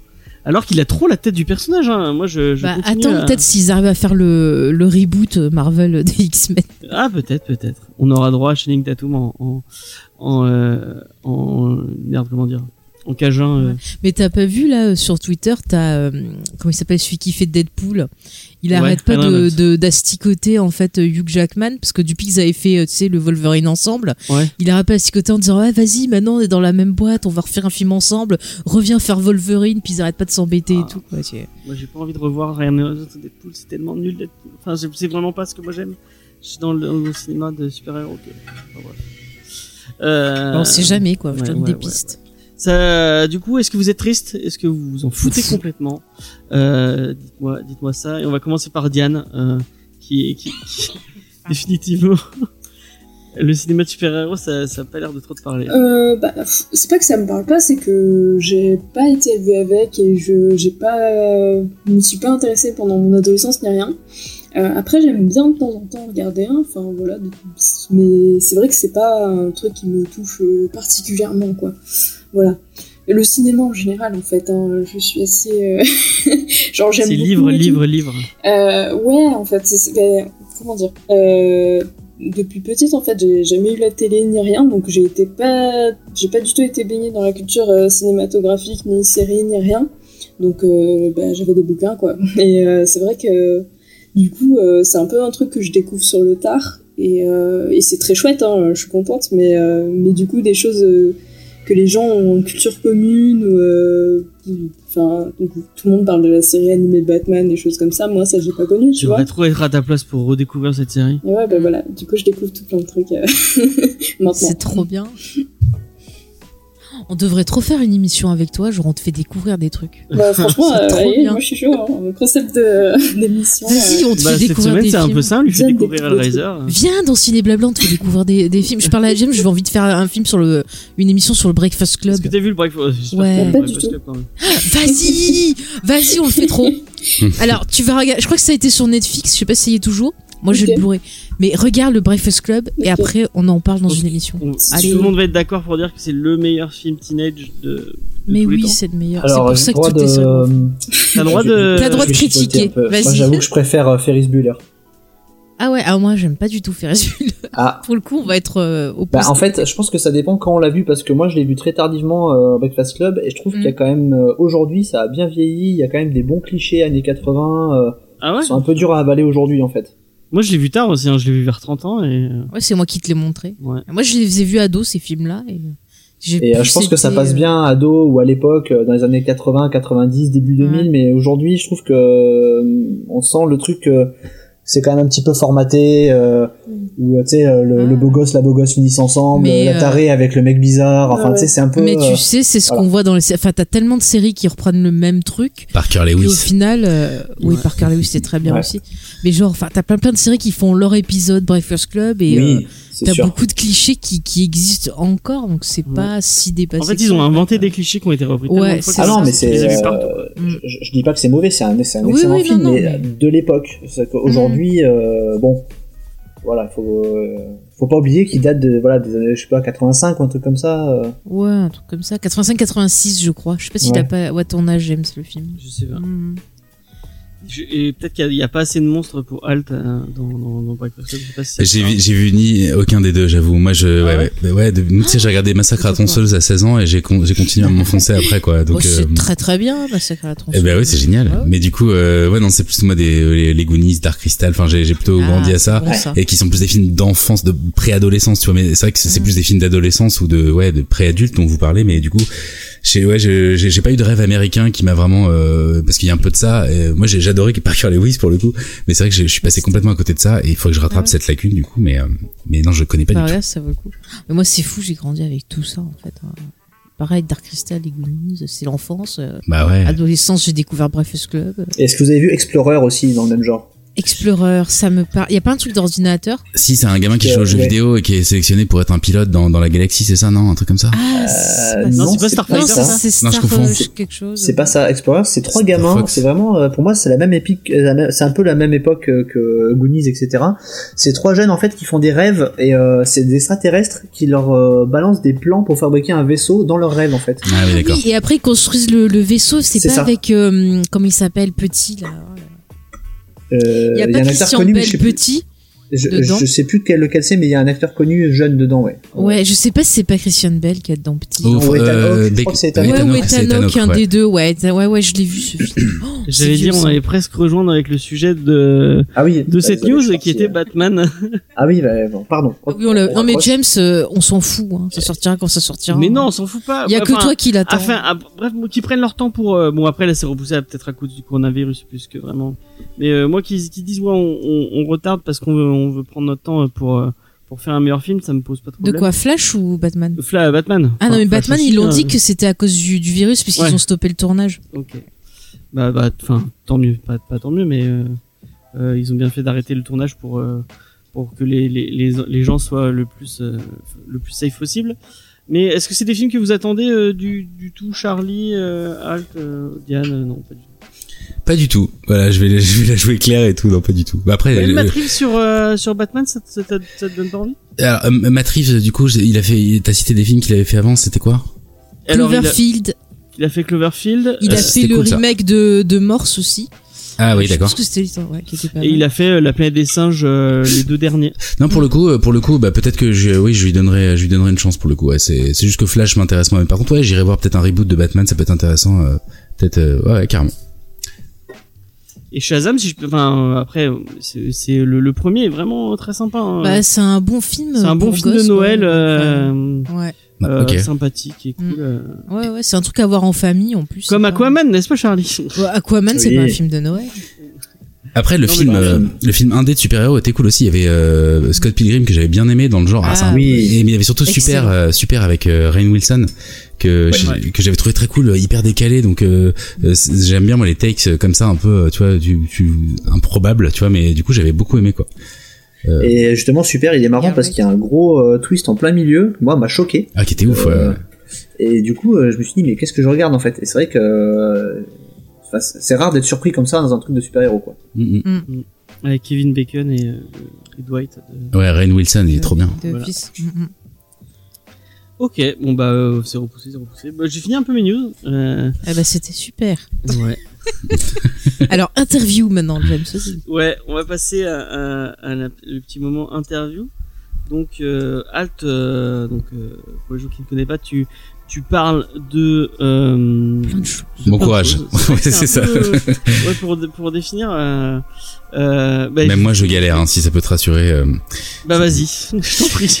Bah, en gros, on va dire euh, que c'est euh, Alt 236 à la base c'est le raccourci clavier pour l'infini. Alors ça a changé malheureusement, mais à la base c'était le c'est euh, le Lemnis 4, là, l'espèce de 8 couché et c'était pour dire que dans cette chaîne, je voulais parler justement de toutes les formes d'art et que je voulais pas me cantonner à juste du cinéma, juste euh, de la BD ou du comics euh, et du coup euh, moi ce qui m'a- le point commun à tout ça en fait, c'est les images et euh, et ce qu'elle et la symbolique, donc un peu euh, ce qui s'en dégage etc. et aussi ce qu'il y a dans la tête des, artistes, euh, comment tu passes d'une idée à, je le fais souvent en reverse engineering, tu vois, c'est un film, tu le démontes et tu dis ah ouais, mais du coup il a vu ça quand il était gamin et euh, et elle elle a elle a eu cette expérience là qui fait que, enfin du coup il y a vraiment cette idée de essayer de rentrer dans la tête des artistes et de prendre les films, de les décortiquer pour dire en fait il, dit plus de choses peut-être que euh, ce que j'avais vu à mon premier visionnage et puis de faire des liens en fait entre entre plein de films, plein d'artistes, plein d'époques. Je peux très bien montrer un, un bout de film d'horreur, un bout de Avec un tableau du 15e et dire oh regardez il y a un truc cool. Donc c'est vraiment les images, la magie des images et euh, essayer de euh, de parler tout ça et d'emmener dans un petit voyage euh, parce que je fais aussi les musiques donc du coup euh, puis je prends une grosse voix comme ça et tout donc il y a un côté un peu je vous emmène dans un voyage souvent un peu ténébreux mais avec j'essaye en tout cas toujours un peu de bienveillance pour dire que sous le premier abord qui peut être un peu repoussant et Hellraiser est un bon exemple ça cache parfois une richesse incroyable que j'essaye à ma à ma mon échelle et à ma façon de de faire partager Euh, bah, bienveillant, franchement, c'est c'est euh, c'est c'est ce que j'allais dire parce que je trouve qu'à chaque fois que tu tu traites d'un sujet, euh, euh, tu t'y donnes, un- enfin, tu, tu ne fais que donner envie de. C'est c'est toujours dans le positif. Bah, et on dans sent le- de l'amour en fait. Ouais, voilà, ouais. Tu fais Ouais. que partager ta passion pour le truc. Bah, t'as dit un truc Euh. qui est important, c'est qu'en fait, je parle pas des choses que j'aime pas. Et c'est déjà un, Ouais. pre- un premier truc qui se voit pas, parce que tu vois, je fais un épisode, je dis, ah cool, il parle de ça, il a l'air passionné, mais du coup, il y a, et je, je suis euh, gentil dans la vie, mais il y a plein de trucs que j'aime pas, tu vois. Mais simplement, pff, je vois pas trop l'intérêt de dire que j'aime pas un truc, en fait. Pas, je pourrais le faire, il y a des gens qui le font de façon brillante, mais si je faisais des reviews de films, bah, ce serait différent, je dirais, ça j'ai adoré, ça j'ai pas aimé, voilà pourquoi, genre, euh, du Randall ou des gens qui font des, des trucs. euh, mais moi, je suis un peu gêné avec, euh, ça me prend beaucoup d'énergie, beaucoup de temps. Il y a milliards, de- il y a un milliard de choses que je rêve de traiter un jour, que j'adore. Donc du coup, je me dis bah, quel intérêt de passer euh, pff, un mois et demi de travail sur un truc pour dire bah c'était vraiment nul. hein. Enfin, du coup, du- euh, Totalement Voilà. d'accord avec toi. Ouais, c'est notre philosophie aussi. Ouais, enfin, tu vois, autant donner l'exposition aux trucs qu'on kiffe. Si parfois il y a des trucs scandaleux ou si un jour j'ai envie de faire un truc pour. Mais même dans des trucs que je déteste, je vais aller chercher pourquoi est-ce que finalement c'est intéressant et pourquoi est-ce que je déteste et finalement ça en dit peut-être beaucoup sur moi. sur- Enfin, tu vois, j'essaye toujours d'avoir en tout cas un truc bienveillant parce que euh, les gens qui créent euh, sont des gens précieux, qui sont pas forcément toujours considérés, où c'est très difficile d'en vivre, de, de faire arriver ton ta création devant les yeux du monde. Et du coup, euh, je, suis plus dans la démarche de dire si je peux intéresser des gens à un truc et que limite leur ouvrir une porte sur un truc qu'ils ne pensaient ne pas aimer, je préfère et c'est beaucoup plus facile d'être dans cette posture-là, faut le dire aussi, que de dire euh, ouais je bitch là-dessus et puis du coup euh, tout le monde va être vent debout parce que j'essaie de troller un peu pour euh, euh, me démarquer. Enfin voilà, il y, a- ce risque-là dans lequel je voulais pas tomber. Et puis euh, ouais c'est surtout je suis un passionné en fait et du coup euh, je, je, je ne suis bon que dans les choses où ça réveille une flamme en moi et du coup euh, enfin je suis bon j'en sais rien mais tu vois je, je ne me sens bien que dans ce genre de contexte. C'est pour ça que je privilégie je privilégie c'est dur à dire, je privilégie ça. Et, euh, et puis il y a aussi une dernière petite chose, pourquoi euh, je parle de bienveillance, parce que j'ai fait 38 minutes sur Hellraiser, euh, qui est un truc ultra glauque à plein d'égards. Et je pense, enfin, j'espère qu'à la fin, les gens, ils, tu vois, ils ont un espèce de truc presque un peu tendre, en fait, tu vois. C'est ça aussi l'espèce de truc un peu bizarre que j'essaye d'installer. C'est, j'ai fait aussi une vidéo sur le body horror, qui est, si tu veux, tous les films hyper glauques euh, où il y a des, des corps qui explosent et des trucs. Et en fait, je, je parle de, de, de mon adolescence et du fait que j'ai été rejeté pour deux, trois raisons à la con physique, tu vois. Enfin, des, des trucs, j'essaie toujours de, de, de- et puis c'est des musiques hyper douces où j'ai une voix qui est, qui est, le but c'est pas de faire peur, c'est plutôt d'emmener dans un, dans un, un univers un peu merveilleux. Et les merveilles sont remplies d'obscurité aussi. Il faut les accepter. Et dès qu'on les accepte, en fait, elles sont génératrices d'éno- d'énormément euh, euh, d'émerveillement et de, choses bien plus profondes et cool que que ce qu'on croit. Je voulais juste dire, je profite parce que vu que tu as parlé de l'émission sur le body horror, moi je l'avais beaucoup aimé celle-ci, elle m'avait euh, beaucoup touchée parce que pareil, je m'étais reconnue ben, dans, dans ce que tu, tu, tu expliquais et euh, ben, tout ce côté body horror, c'est quelque chose aussi qui ressemble beaucoup à l'expression de mes angoisses et euh, la façon dont t'en parlais, voilà, ça, je me suis vraiment reconnue dedans. Ah, tu me fais et ça plaisir. m'a touché et voilà, vraiment, voilà, je voulais te dire bravo sur ça là, donc je profite que t'en parlais. Bon bah c'est trop cool. Oui, c'est un peu un petit défi parce que tu vois c'est tellement facile de dire eh, attention vous allez prendre une heure et demie d'horreur accrochez-vous. Enfin tu vois je pourrais le jouer en mode conte de la crypte ce qui ce qui est très cool aussi. Mais du coup j'essaie toujours de dire euh, et, mon plus un des plus beaux compliments que je peux avoir en commentaire c'est quand des gens me disent je suis incapable de regarder des films d'horreur mais pendant une demi-heure euh, j'ai pu et pourtant je suis fasciné par ça parce qu'il y a beaucoup de gens qui ont ce rapport un peu compliqué à, à tout ce qui est un peu dérangeant horrifique c'est euh, ça a l'air ouf mais je suis pas capable euh, ça me fait trop bader etc. Et du coup pouvoir emmener les gens en disant vous inquiétez pas on va passer dans les coulisses quelque part et je vais vous montrer des trucs sans que vous ayez à subir le truc d'être tout seul chez toi à minuit à regarder un truc badant. Je peux comprendre qu'il y a des gens qui n'ont pas forcément le mindset euh, d'aller voir ça et de se faire violence parce que c'est pas toujours agréable, on est d'accord. Donc ça c'est vraiment un truc euh, que- qui est volontaire dans, dans ma chaîne, c'est euh, donnez-moi la main, je vous emmène en enfer. quoi. Et ça va et ça va bien se passer. Ouais. Il y a James même des trucs où, euh, bah, on, enfin, on va être d'accord. T'as fait toute une émission sur les Freddy, les, Ouais. les, les, les plus récents, ils sont moins bien, mais il y avait quand même, enfin, dans, dans la façon dont tu, le- dont, dont tu le traites et dont, enfin, et tu parles de l'univers Freddy, vraiment, à aucun moment on sent de, de, de négatif ou de. Moi, j'ai trouvé ça cool, même Mais il y a si, plein euh, de choses dans les Freddy intéressantes. Mais hein. grave. C'est cool de regarder des Freddy un peu moins. Bah peu regarde, moins grâce à... Attends, t'imagines, ça fait depuis qu'on est ensemble, ça fait 12 ans qu'on est ensemble, j'essaie de lui montrer les Freddy, il voulait pas. Il regarde ton émission, il m'a offert enfin le coffret Freddy Blu-ray. Trop Et bien. j'ai pu les lui faire découvrir quand même. C'est la grosse voix, ça. C'est ça qui fait. c'est C'est ça. Putain, mais en fait, c'est ça, il faut que je lui parle avec une grosse voix. En fait. Non mais je veux dire, je- on, a, on a eu un peu le même, euh, le, on a fait toute une émission sur les Halloween et du coup, euh, bah, les, derniers Halloween, enfin notamment celui où il y a machin qui fait du kung fu là, comment il s'appelle? Ah, c'est dans le 6 Non, Dans le 6 six, ou là, 7, où- ah, bon, c'est- c'est Celui où c'est dans la maison télé-réalité, là. Ouais. Mm. Que bon, euh, là c'est moins, on, on est Oh, clairement dans, dans le nanar et dans le, dans le truc. euh, et, euh, et tu vois, je, je me, je- j'ai essayé de penser un peu en, en faisant le truc, je me dis comment lui il l'aurait traité? Parce que on sent qu'il y a, il y a, il y a, une- il y de la bienveillance et il y a du, euh, c'est des trucs pour qui effectivement t'as de la tendresse et bah tu- au final en regardant tous les Halloween tu commences à avoir de la tendresse pour ces, ces petits ces petits Ouais. lycéens qui sont tués par Michael Myers. euh, Mais tu vois, j'ai euh, j'ai même envie de dire, euh, c'était toi Faye que je pense qui disait ça sur Star Wars, tu vois. Euh, je pense qu'il y a aussi, tu vois, Hellraiser, moi j'ai adoré le, le 1 et le 2 qui sont ouf, même si ça vieillit, le 4 était cool, même s'il est pas ouf. Les autres, il y a beaucoup de purges. Mais, je- mais si tu veux, il y, a, il y a le 12e qui va sortir, je vais le regarder euh, Day One, évidemment, parce que, en fait, un, un mauvais film d'un truc que t'adores passe aussi parfois de bons films de trucs que t'aimes pas, tu vois ce que je veux dire, parce qu'il y a aussi Ouais, euh, c'est- l'affect qui joue, en fait, et c'est normal, et Mm. c'est bien. Mais c'était toujours cool quand t'aimes un univers de pouvoir euh, aller t'y balader dedans. Mais grave. Même si certaines choses sont pas, pas bien, tu vas toujours trouver un petit truc qui va te, ouais, te satisfaire et, et tout. Enfin, moi, je suis contente dès que je peux aller dans les univers que j'aime. Si je peux aller dans, dans Star Wars, dans la Terre du Milieu, bah, je suis super contente, quoi. Mais bien sûr. Et du coup, il y a, il y a quand même un, un gros lien avec la BD. On est, on, on t'invite pas pour rien. Euh, parce que bah t'as as déjà parlé de BD, notamment de Blame. Euh, t'as fait tout un truc sur euh, Berserk. D'ailleurs, t'as sorti un, un livre. Alors tu dis pouvez BD pour du manga, attention, attention. Ah non, pour moi, pas du tout. Pour moi, la BD c'est tout. Enfin, c'est tout quoi. C'est global, d'accord. de la. BD quoi.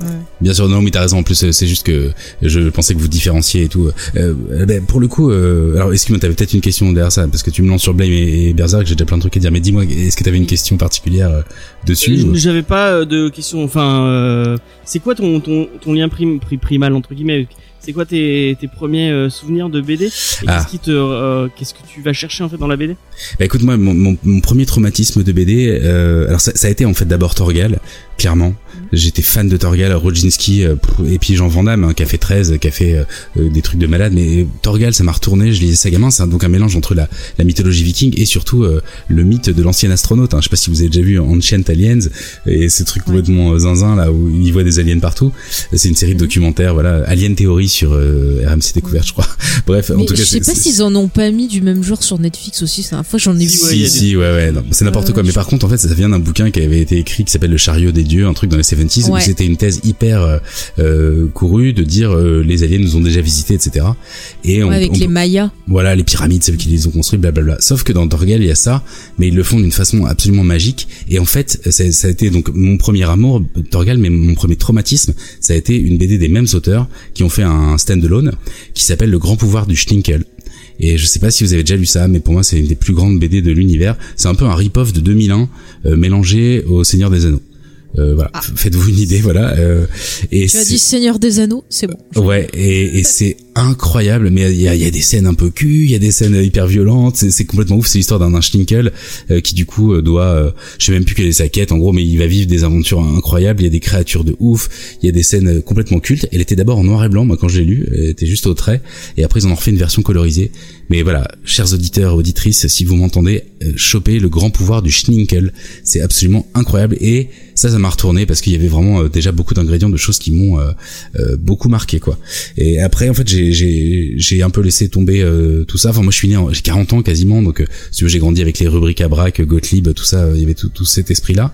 Mais j'ai jamais été trop franco-belge. J'ai lu les, les Astérix et les Luke comme tout le monde évidemment, c'est génial et tout mais pas au point de me dire oh génial euh, moi j'ai très vite été attiré par les trucs euh, barrés en fait et du coup euh, le comics et, et le manga euh, sont aujourd'hui clairement ce qui ce qui m'attire le plus alors manga euh, je suis pas du tout versé dans ce qui va être manga un peu euh, euh, gentillet ou tu vois avec les grands Ouais, yeux le les grands- euh, bah, en fait, euh, moi j'a- j'adore euh, Berserk. Pour moi, c'est un, c'est un chef-d'œuvre absolu. C'est une chapelle Sixtine incroyable. Blame, euh, c'est c'est c'est très dur à lire. C'est un peu, il y a plein de défauts, mais je trouve c'est absolument incroyable. Il y a des choses comme Gantz euh, qui, qui m'attirent. Enfin, je trouve qu'en manga, ils sont extrêmement forts, euh, même dans leur façon de euh, d'aller manger des univers qui sont pas forcément les leurs et de les recracher d'une façon euh, sublimée, complètement incroyable. Donc ça, c'est génial. Mais je dois dire que, alors même que j'ai une culture assez faible là-dedans, c'est vraiment le comics qui, pour moi. euh, euh, a quand même les choses les plus excitantes euh, avec le, le manga. hein, je les mettrai au même niveau, qui aujourd'hui a les trucs les plus excitants euh, à aller découvrir quoi. Des choses comme Sandman par exemple, euh, je m'en suis toujours pas remis. euh, euh, C'est trop bien. voilà Les quoi. coups de Makin euh, qui sont, qui sont fun. Voilà, puis même des gens comme euh, Grant Morrison, Garcenis et tout, même. euh, il y a aussi un truc que j'ai adoré qui m'a beaucoup retourné. J'ai même fait un épisode dessus, c'est euh, Requiem, euh, Chevalier Vampire, et euh, donc c'est Pat Mills et Olivier Ledroit. Et, et ça, du coup, ça m'a beaucoup retourné quand je les ai lus à l'époque. Et puis, du coup, je les ai relus pour l'épisode. Et j'ai eu la chance de rencontrer Olivier Ledroit, qui m'a qui m'a fait une, une petite dédicace peinture, enfin un truc complètement ouf que j'ai dans ma chambre là. Donc, euh, c'est- c'était un, un espèce de rêve de gosse qui se réalisait. Et du coup, par euh, Pat Mills, j'ai aussi allé, euh, j'ai découvert un peu des choses plus américaines entre guillemets. et puis des trucs comme The Fields euh, ou des trucs ultra. Marshall Euh, Marshall, non, je, je, je compte le lire, mais je, je l'ai pas lu encore. bien. Et en plus, il y, a un- il y a un crossover avec euh, Pinhead. Attention. Euh, donc, euh, ouais, il y a eu quatre épisodes de Pinhead et Marshall Law ensemble. Euh, donc ça, je les ai lus parce que du coup, j'avais lu tous les comics de l'univers Hellraiser. Il y en a une centaine, donc voilà. C'est pour l'épisode. On a j'ai- fait un épisode sur Marshall Law et vraiment, c'est, Ah bah trop bien. c'est bah- un, des, un des meilleurs trucs que j'ai lu Ah bah génial. dernières années.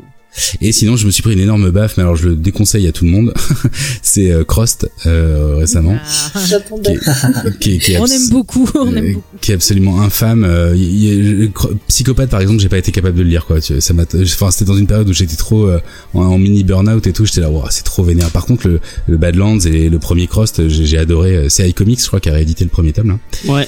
Euh, et du coup, euh, ça c'est ça c'est ouf, quoi. Enfin, ça fait partie des choses où je me dis, wow, euh, on peut faire des trucs complètement zinzin. Je vois que t'as fait vendre euh, plein de crust. euh, enfin, moi, Bah, je euh, connais, tu l'as euh, vendu, en tout cas. Je connais l'éditeur. Euh, Ouais, Sullivan. qui- euh, Sullivan, voilà, qui est est un pote et du coup, euh, il m'a dit que ouais, effectivement, ça, ça s'était bien vendu, donc c'était fou, quoi. Donc, euh, mais ouais, voilà. Et mais malheureusement, je sais pas s'il y aura une suite à Crost euh, en français, mais euh, ouais, ouais, c'est ça fait partie des choses qui, qui, qui sont folles, quoi. Genre. Euh, Vraiment, c'est c'est fou. Je suis plus versé là-dedans entre guillemets que dans le comics de super-héros, mais c'est un choix dans le sens où il y a déjà tellement à creuser là-dedans en fait. Euh, et, et moi, j'avoue, si un jour je suis un peu fatigué de ça, bah, peut-être j'irai vers autre chose. Mais moi, je suis vraiment dans, euh, ce qu'on appelle un digger, quoi.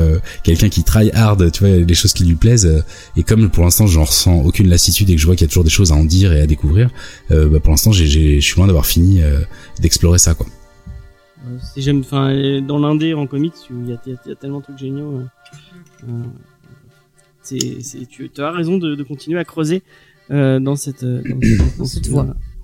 Euh, est-ce que tu as un artiste en comics, euh, en- que ce soit un scénariste ou un, ou un dessinateur qui vraiment tu aimes beaucoup et où tu voudrais mettre un peu plus de lumière? Eh ben, écoute, euh, je vais vous parler d'une rareté totale. Euh, moi, par exemple, dans les, hum, alors on en parlera peut-être tout à l'heure, mais dans les comics Hellraiser, il y a eu plusieurs éditions qui sont sorties, et en 89, euh, on va le dire clairement, les comics Hellraiser sont ce qui se fait de mieux dans la saga. J'ai adoré les deux premiers films et les, les livres de Clive Barker et tout, mais il a aidé, enfin, il a chapeauté la première édition d'un truc qui était sorti chez Epic Comics à la base. euh, c'est 10, 10 numéros, euh, Epic Comics aux States, et ça avait été euh, traduit par Comics USA en France, mais c'était il y a longtemps. Je crois que c'est relativement introuvable aujourd'hui. Et dedans, il y avait des noms incroyables. Notamment, il y a un, un c'était une anthologie, donc en fait, c'est des épisodes de 10-15 pages avec parfois trois, trois, euh, trois auteurs et trois artistes euh, euh, par numéro. Et j'en ai en parler tout à l'heure. Ouais, donc on en parlera tout à l'heure, mais euh, le truc qui m'a, le, un truc qui me fait de l'œil, mais que j'ai pas encore lu, en fait, j'ai juste vu des pages et ça a l'air complètement dingue. C'est un truc qui s'appelle Psycho Killer et c'est juste un numéro et c'est euh, Pat Mills au scénario et c'est euh, Dave Kendall, euh, Kendall, Kendall, je sais pas comment on dit euh, au dessin. Et c'est en mode aérographe euh, 80s complètement bizarro, ça a l'air complètement fou. Donc ça c'est un peu un truc que je me garde, euh, j'ai, coûte trop cher encore euh, parce que c'est un vieux truc qui est plus édité, mais un, jour il sera mien. Et voilà, et, ça, j'invite les gens à aller voir au moins quelques images parce que franchement c'est un truc qui se fait plus du tout aujourd'hui euh, comme style graphique. Euh, et voilà, et dans les Hellraiser de l'époque, j'ai noté quelques noms pour euh, vous tout à l'heure d'artistes que, j'adore dedans et qui vont sans doute euh, vous parler. D'accord. Euh, Est-ce que vous avez des questions autour de la table euh, virtuelle Diane ou Charlie euh. Bah, oui, oui, ça va. D'accord, Charlie Euh, moi, je me demandais en fait euh, comment ça se. Enfin, parce qu'en fait, t'es vraiment plongé sur tous les trucs dark. Euh, tu fais pas d'overdose en fait quand tu passes un mois à bosser sur une vidéo sur un truc en particulier. euh, du coup, t'es obligé d'aller creuser dans les recoins les plus sombres. Si si si, bien sûr. C'est pas difficile des fois? Si si bien sûr en fait euh, même depuis que je suis papa bizarrement tu vois parce que j'ai un, un enfant de, de deux ans euh, et clairement euh, il y a des choses qui ont un peu changé alors qu'avant j'étais en mode euh, zéro limite et tout et là bah ouais dès que tu, tu deviens adulte et que tu es attaché à un petit être et tout et du coup tu, tu vois les choses un peu différemment et il y a aussi sinon même Hellraiser euh, ou des choses comme ça euh, il y a des moments où même le body horror et tout il y a des trucs où quand tu passes un mois dedans et que en fait moi en plus je, bosse euh, beaucoup euh, en tout cas tout, le temps libre que j'ai euh, quand je m'occupe pas de mon fils voilà bah, tout passe là-dedans et je me couche tard et je me lève tôt parce qu'il se lève tôt aussi. Et du coup euh, il y a des moments où si tu tires moi je, je dors 5 heures par nuit ça va très bien. Et puis au bout d'un moment en fait ton corps il fait ouais alors là va falloir se calmer un peu. Et du coup parce que je suis humain hein, comme tout le monde mais du coup euh, euh, c'est vrai qu'il y a des moments où quand je suis très fatigué un peu burn-outé etc il y a des moments où je pose mon casque et je fais bon euh, ça suffit pour ce soir parce que ça commence à m'atteindre.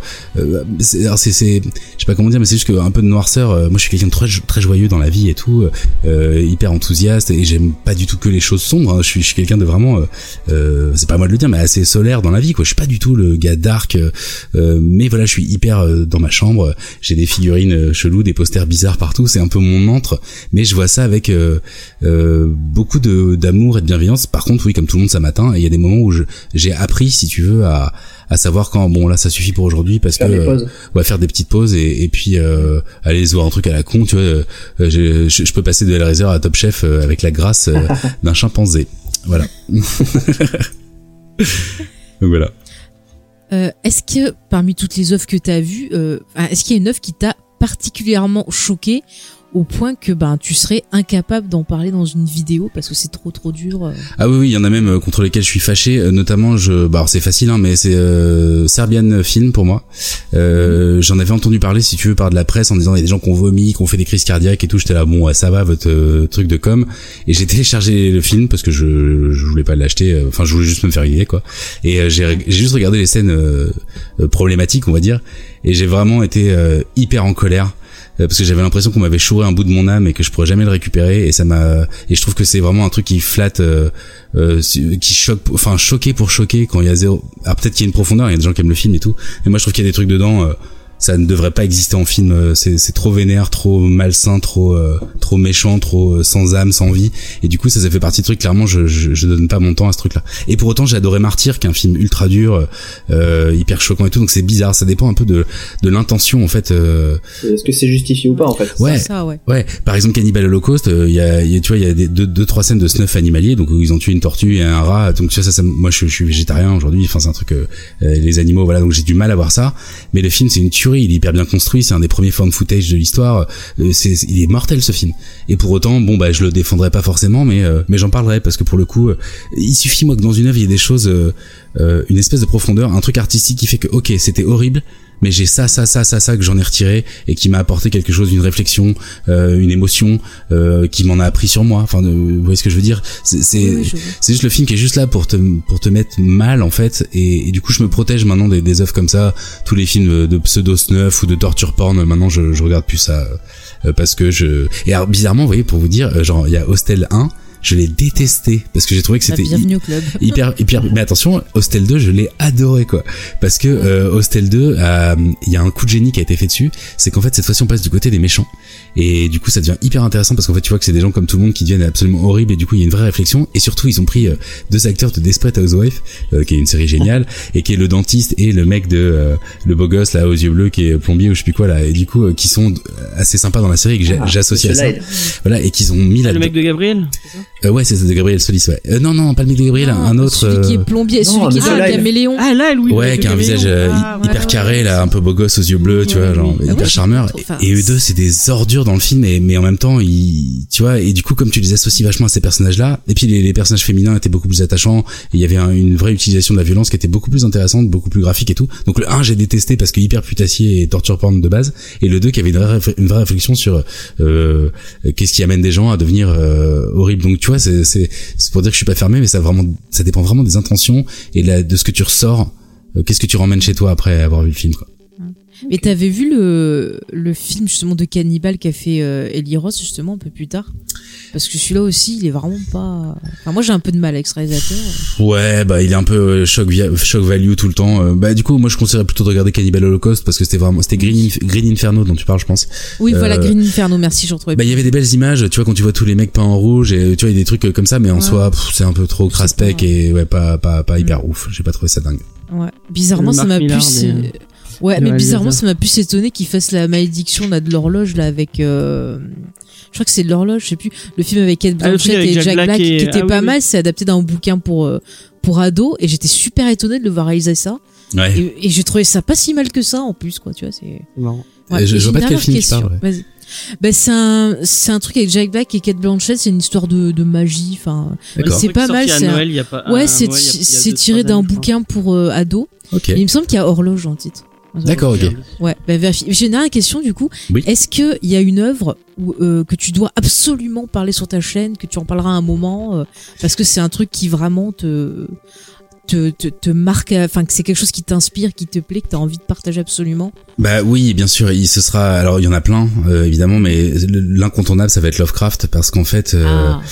Parce que mais, bon, mais alors j'ai un petit mythe que j'essaie de créer. Je dis que ce sera la dernière vidéo de ma chaîne. Alors j'espère bien qu'elle arrivera quand j'aurai 75 ans.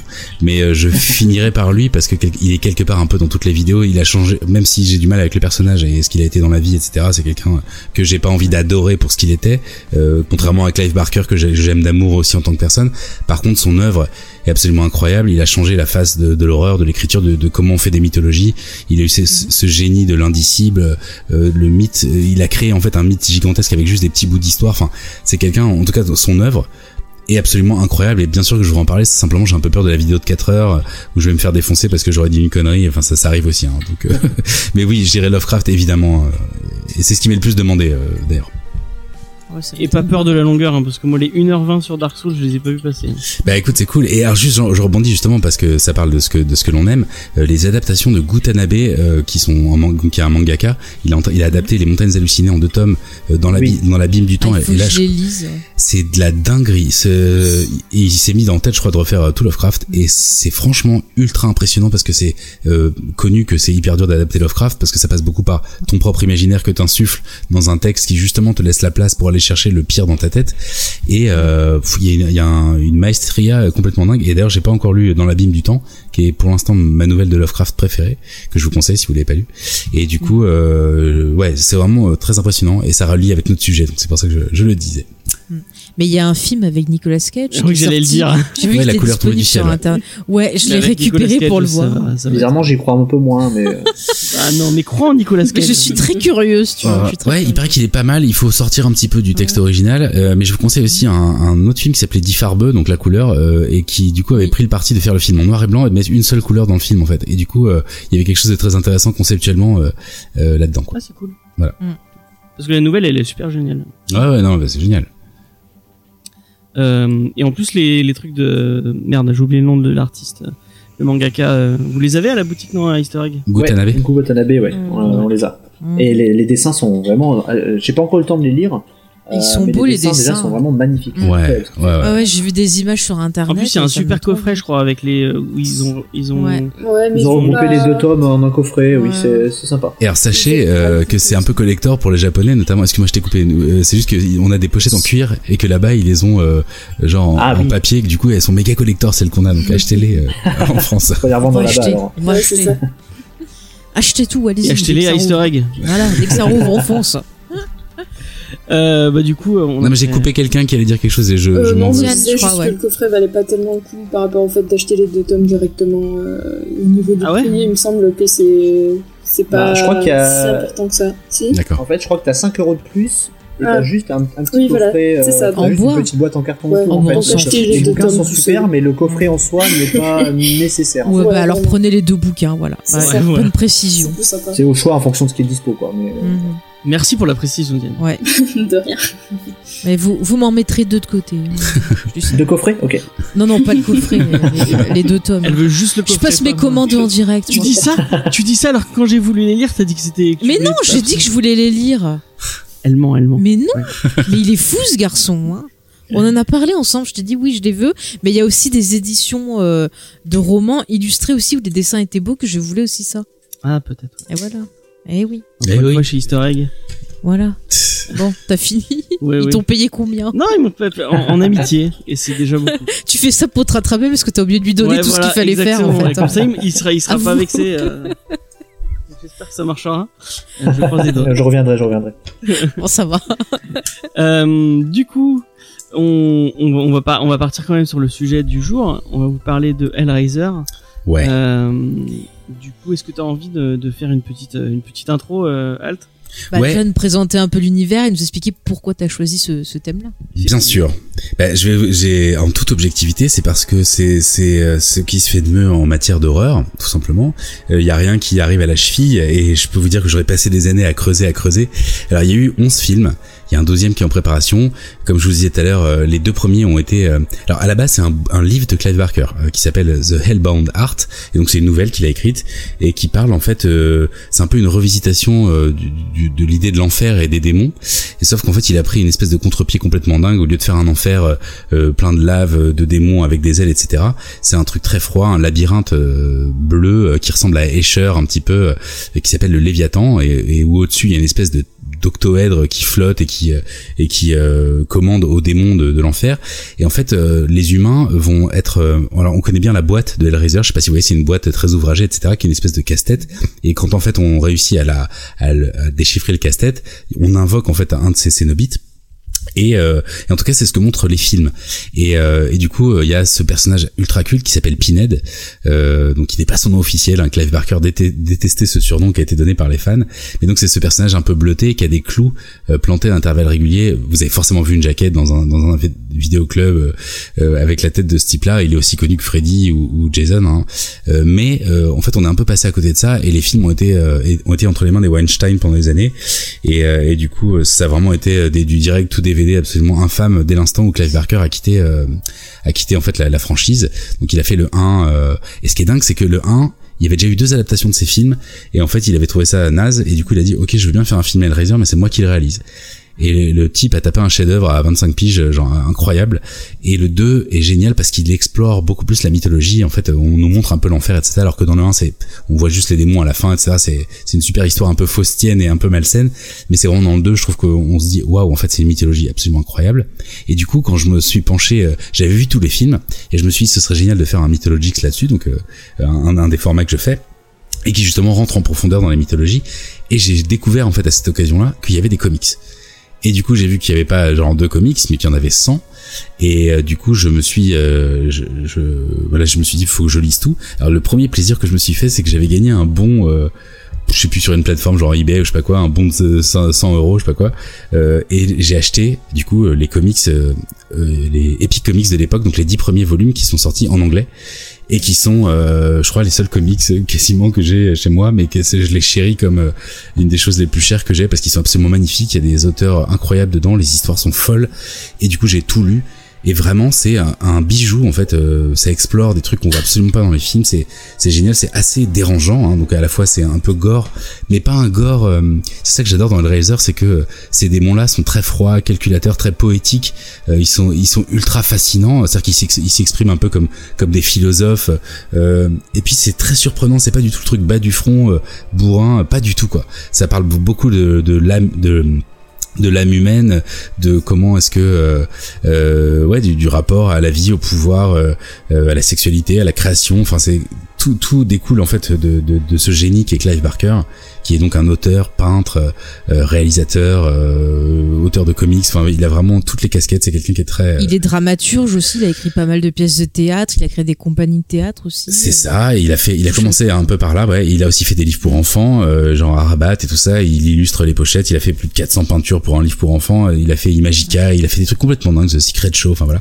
Du coup, c'est vraiment quelqu'un. euh, et en plus, quand j'ai fait l'épisode, je me suis euh, amusé à aller voir 25 interviews de ce gars-là.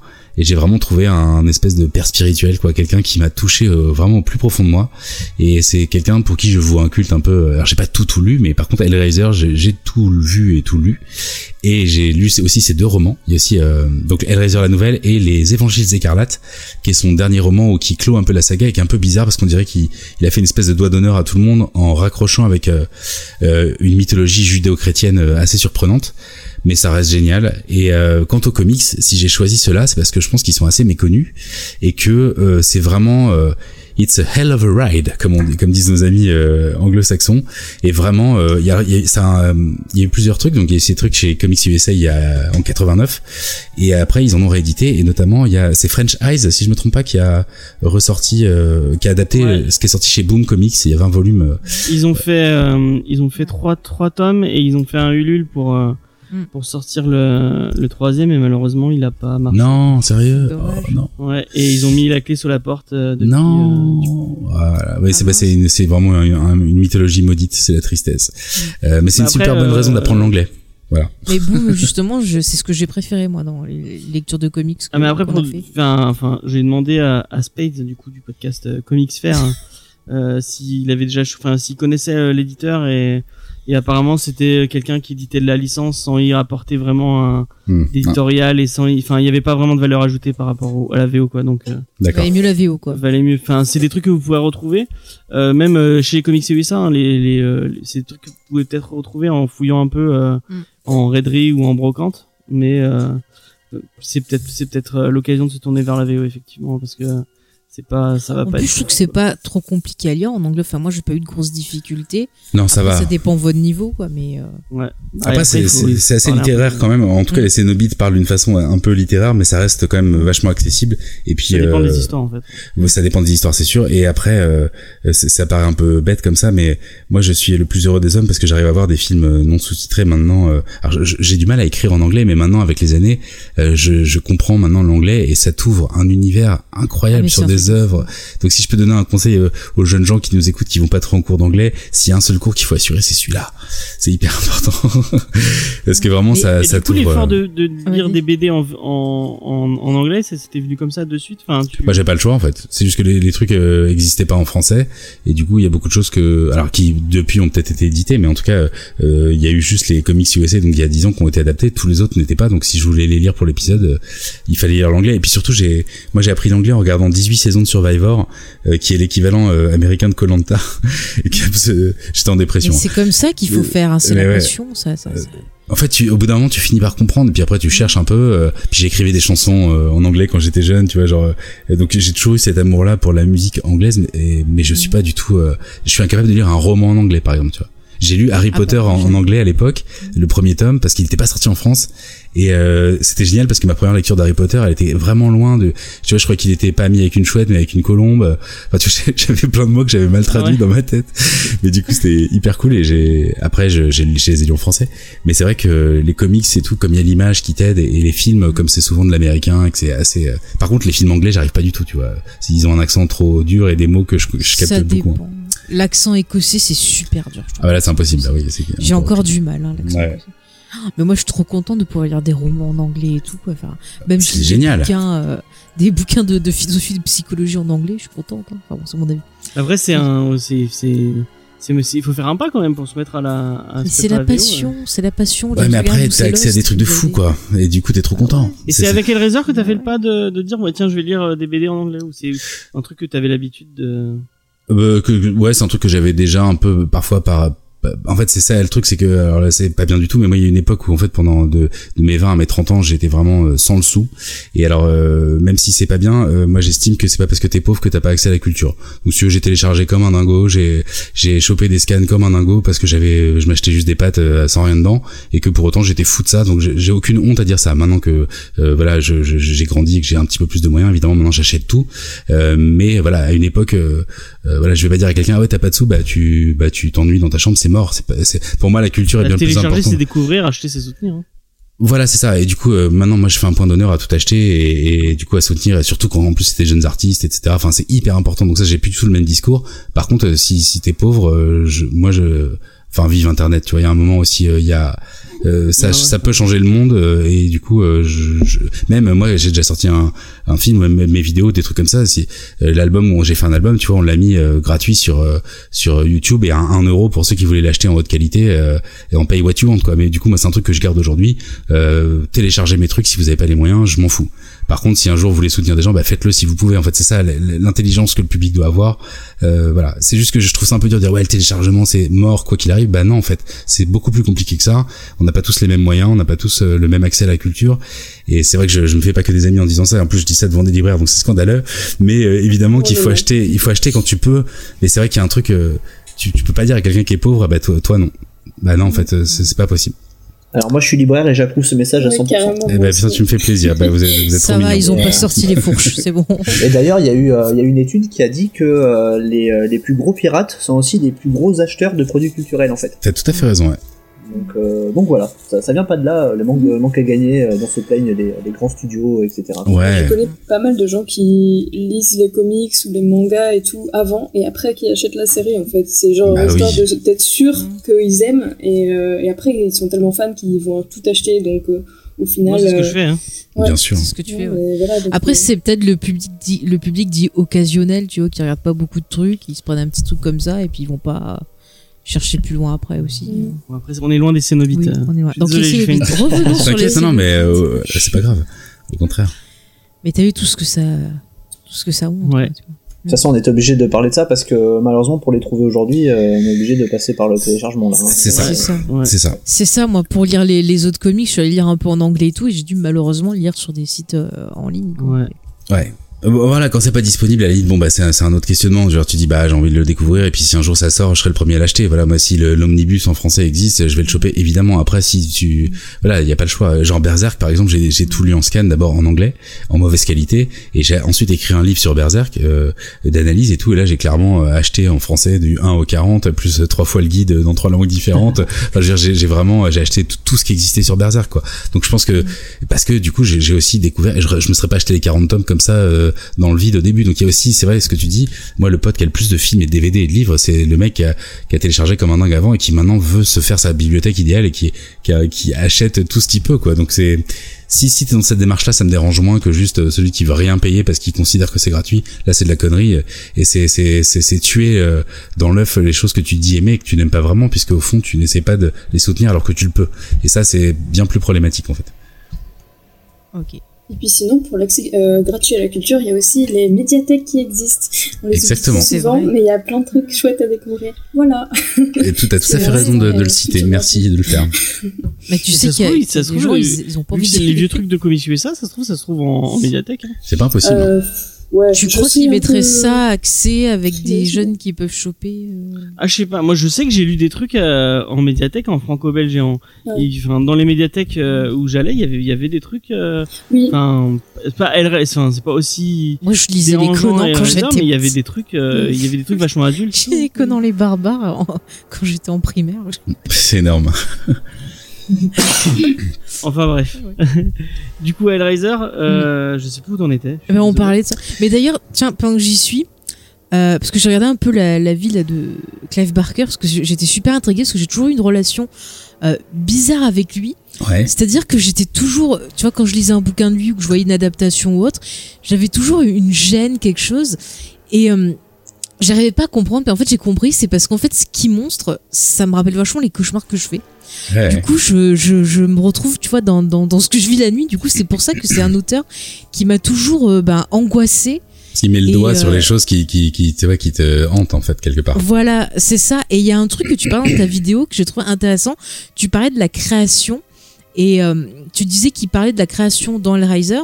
Et du coup, en regardant bah, voilà, sa, vie, puis en pensant des choses à moi, je trouve que justement, le fait de, voilà, de montrer des cauchemars comme ça dans Hellraiser, de voir ce- ce- ces tortures et tout, et de le lier à la création, c'est super intéressant parce que quand tu vois que justement, quand il était scénariste et autres, sur ses premières adaptations, on a réécrit des scénarios sans lui dire, on lui a abîmé son œuvre, je comprends que quand t'es créateur, tu vois ça comme une destruction quelque part d'une partie de toi aussi, Bien sûr. et tu ressens la souffrance, et je trouve ça super intéressant que quelque part, il ait utilisé ça dans son œuvre pour raconter quelque chose, et c'est vrai que euh, quand j'avais découvert plus jeune Hellraiser, tu vois, je comprenais pas justement, enfin, Ouais. ce côté euh, et, et en l'ayant redécouvert euh, par le prisme de ta vidéo et en me replongeant dans les comics, bah ouais, effectivement, je vois qu'il y a quelque chose de, de très profond et d'intéressant là-dedans Ouais, c'est et ouf. que ça quoi. parle vraiment ouais, de, de l'âme humaine et de, de plein plein de, facteurs différents. Ouais. Et c'est vrai que ça qui est qui qui, ouais, qui est surprenant et intéressant et qui fait que toute cette violence,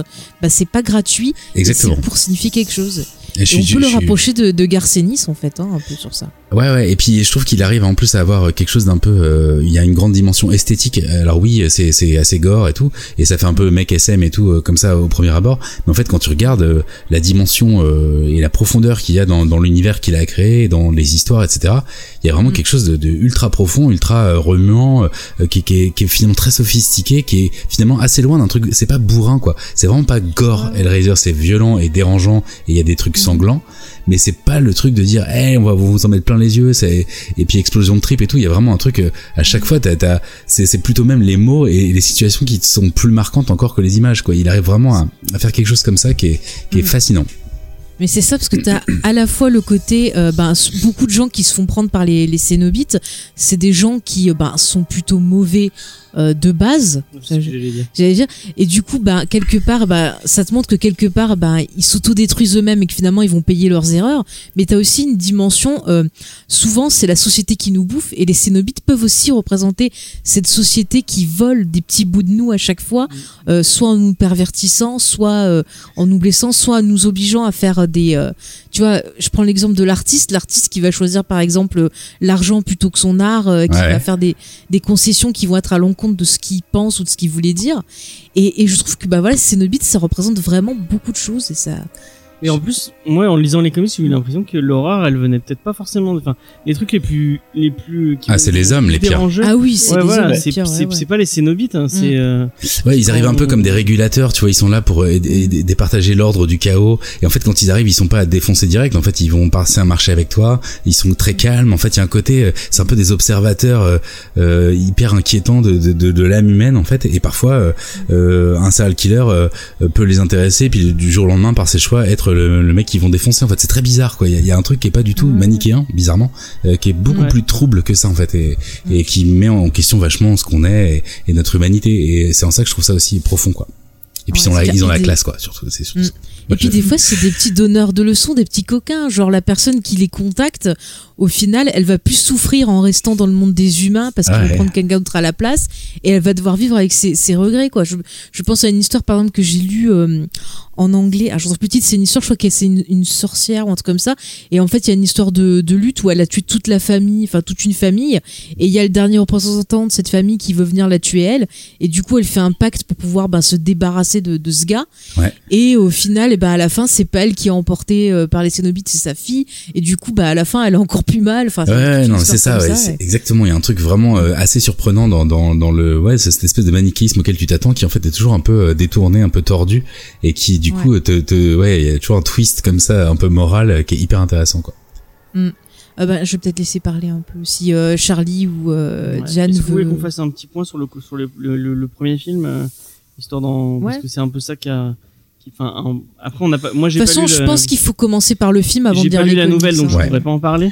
Bah, le Euh, 1, c'est vraiment l'adaptation de, la- de la nouvelle, ouais. Mm, ouais. Bah, en, Je en que deux- Vas-y, dis-moi.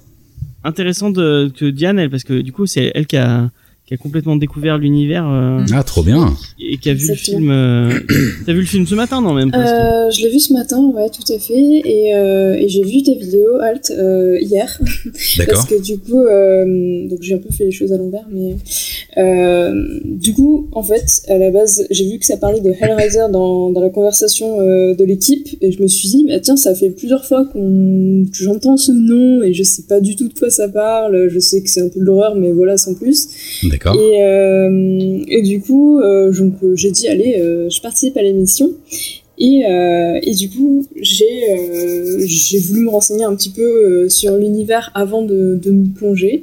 Et donc ta vidéo, franchement, chapeau, hein, ça m'a clairement donné envie de, Ah, trop bien. de, de regarder le film, de lire les comics et tout. Enfin, franchement, t'as atteint ton but à merveille. Ah, super. Et, et en plus, bah, du coup, voilà, j'ai carrément aimé le film, alors que je suis pas du tout dans le milieu de l'horreur non plus à la base. Hein, c'est vraiment pas D'accord. Mon truc. Hein, j'ai vu euh, The Thing et Shining euh, globalement comme. C'est pas mal déjà. Franchement en soi, t'es pas trop mal. c'est pas trop mal, c'est des bons films. Donc, euh, et, euh, et donc, du coup, ouais, le film m'a énormément plu. Euh, J'ai pas lu donc, le roman euh, qui est à la base, euh, mais, euh, mais je pense que un de ces jours, euh, je, je m'y mettrai. Et euh, ouais, franchement, pour. euh, Enfin, je sais pas, je sais pas quoi dire de plus, mais euh, ça m'a vraiment intriguée. Et, ouais, comme vous disiez, bah, l'horreur venant pas des, des Cénobites, en fait, c'est d'autant plus euh, fascinant et, prenant. Et, euh, ça m'a fait marrer, enfin, j'en discutais tout à l'heure avec euh, la personne avec qui je suis en confinement. On, on était, enfin, je disais, mais les effets spéciaux, on voit que c'est quand même euh, daté. Ouais. Euh, donc à un moment, j'ai, enfin, j'ai explosé de rire euh, au tout début quand on voit le visage qui est découpé parce que c'est clairement du latex avec peint. Ouais. Enfin voilà, ça, ça m'a fait, ça m'a fait marrer. Et mais en même temps, j'ai eu des moments où j'étais vraiment en tension devant le, le film parce que, bah voilà, c'est, c'est vraiment le, l'humain qui est, qui est derrière tout ça, qui est, enfin, j'ai trouvé ça vraiment euh, bah, super prenant quoi. Voilà. Bah oui, et ce qui est, euh, ce qui est cool, c'est que euh, en le premier en plus il est un petit peu à part parce qu'il y a vraiment un côté faustien de Mm. contrat un peu avec le diable. Le, le pitch en Ouais, deux mots, c'est quelqu'un qui un jour trouve cette fameuse boîte, il est déchiqueté, euh, il se transforme en, en pinède, mais euh, c'est l'histoire d'une femme qui perd son, enfin c'est une histoire un peu d'amour à trois. euh, c'est un couple qui s'installe dans une maison et en fait la femme découvre qu'il y a un matelas ensanglanté, je crois, et du coup elle essaye, enfin ou c'est dans le 2 ça, non c'est dans le 2 excuse-moi, c'est elle se fait tuer à la fin. euh, bref, en tout cas elle essaie de faire revenir en fait euh, euh, le frère de son mec, je crois, qui est un espèce d'écorché qui revient des enfers et elle ça. doit tuer des gens pour euh, pour lui redonner vie en fait. Et il y a la fille de la famille qui va essayer de se battre euh, euh, pour euh, que le bien triomphe et les Cénobites qui se ramènent euh, dans cette histoire. Et c'est. C'est super cool. Mais c'est assez venimeux ce film, il est assez malsain, il y a un truc de Ouais. de, de- de tromperie, d'amour à trois, Ouais, de, de trucs ah, euh, c'est hyper badant. euh, ouais, ouais, mais euh, vraiment très très bien, bien mené quoi. Et sur une musique incroyable de Christopher Young, le score pour le coup est, est magique, vraiment. euh, Même si vous aimez pas ça, allez au moins écouter la musique de Christopher Young. Là, je le mettrai en, Ah parfait, en, en son peut-être. Si Parfait. parfait. Et du coup, Charlie, Et- toi, ça... Attends, et les ah, tu veux pas qu'on parle euh, son Non, point on, comics on passe fera sur après le- Ouais, bon, c'est comme vous voulez. hein. je, je sais pas, non, bah, Charlie, vas-y. Pour le, le film, tu veux dire? Ouais, le film, puis après, euh, l'univers. Enfin, qu'est-ce Alors, qu'est-ce que ça t'évoquait avant de lire les comics, en fait? Alors en fait, moi, le film, je l'ai vu il y a très très longtemps et j'avoue que je me rappelle plus du tout. Euh, donc, et je l'ai pas revu, j'ai pas eu le temps de le revoir là. Ouais, ouais. Euh, donc, je suis un peu parti de presque zéro. Euh, et j'ai lu les comics. Les trucs français euh, que j'avais, c'était pas ter- c'était pas terrible. Et en fait, je me suis rendu compte en regardant les anglais que il- les versions françaises, il en manquait dedans en fait. carrément. Ouais. Ils Ouais. les ont pas toutes mises. Mm. Et euh, du coup, j'étais bien content de les avoir retrouvées en anglais. Et, euh, et en fait, je savais pas du tout à quoi m'attendre. Et j'ai adoré le côté euh, anthologie, en fait, où à chaque fois, c'est Ouais, ça c'est trop bien. un, ép- Ouais, c'est un épisode donc, qui n'a aucun rapport avec le reste. C'est un peu une petite leçon de morale, comme euh, dans des trucs que je regardais quand j'étais plus petit, du genre, euh, c'était quoi, au-delà du réel ou des machins À comme fond, ça. à fond, ouais. L'anthologie, de toute façon, Ouais. c'est génial. Quand il y a un univers fort qui les relie, c'est top. C'est clair. J'ai pensé au conte de euh, la ouais. crypte. euh, Complètement. en Oui, exactement, certaines ouais. histoires. ouais. Ouais. Mm. Et c'est vrai que c'est vraiment, euh, c'est vraiment euh, bien écrit et c'est marrant parce que à chaque fois c'est des auteurs différents. Je sais pas comment ils ont fait. euh, Est-ce que euh, je sais pas à quel point euh, Clive Barker il s'est impliqué dans les scénarios. de Ça dépend desquels, mais il a tout souvent été un peu prod. Il a même fait des croquis pour euh, les Cénobites qui sont dans les histoires. Enfin, il est, en tout cas sur les D'accord. 10 de Comics USA, il était vraiment le mec qui chapeautait, qui parlait avec les auteurs et tout. Et je pense que c'est lui aussi qui fait appel à des gens en disant toi je veux que t'écrives là-dedans. Et puis ils lisent tout et ils essaient de, de proposer, je pense, un truc. Et Clive vient mettre son petit grain de sable là-dedans. Et Franchise, là, c'est lui qui coécrit euh, les 20 volumes parus chez Boom Comics là. Donc et il fait un peu la suite des films quoi. Et c'est, j'ai vraiment trouvé ça génial. Moi, je les ai relus du coup aujourd'hui.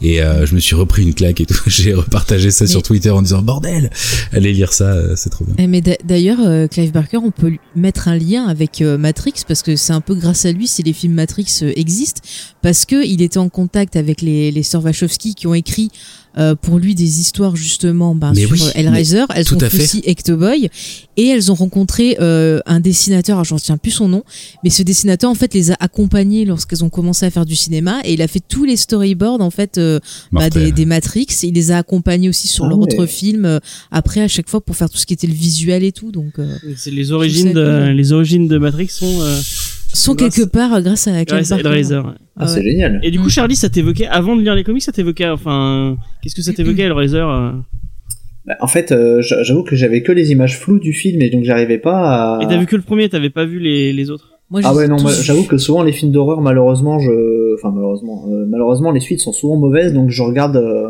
c'est presque une règle je regarde très rarement les suites des films d'horreur donc euh, donc je- pour moi enfin Ouais, t'as souvent raison. Il y a des contre-exemples. Ouais. T'as souvent raison. Il y a beaucoup de vrai. exemples. Hein. Moi, je suis... Ah bah, sur, sur Hellraiser, malheureusement. Mais, Fre- euh, Freddy 3, c'est le meilleur, par exemple, tu vois, genre. Ah, Ah. tiens, merci, c'est mon préféré aussi.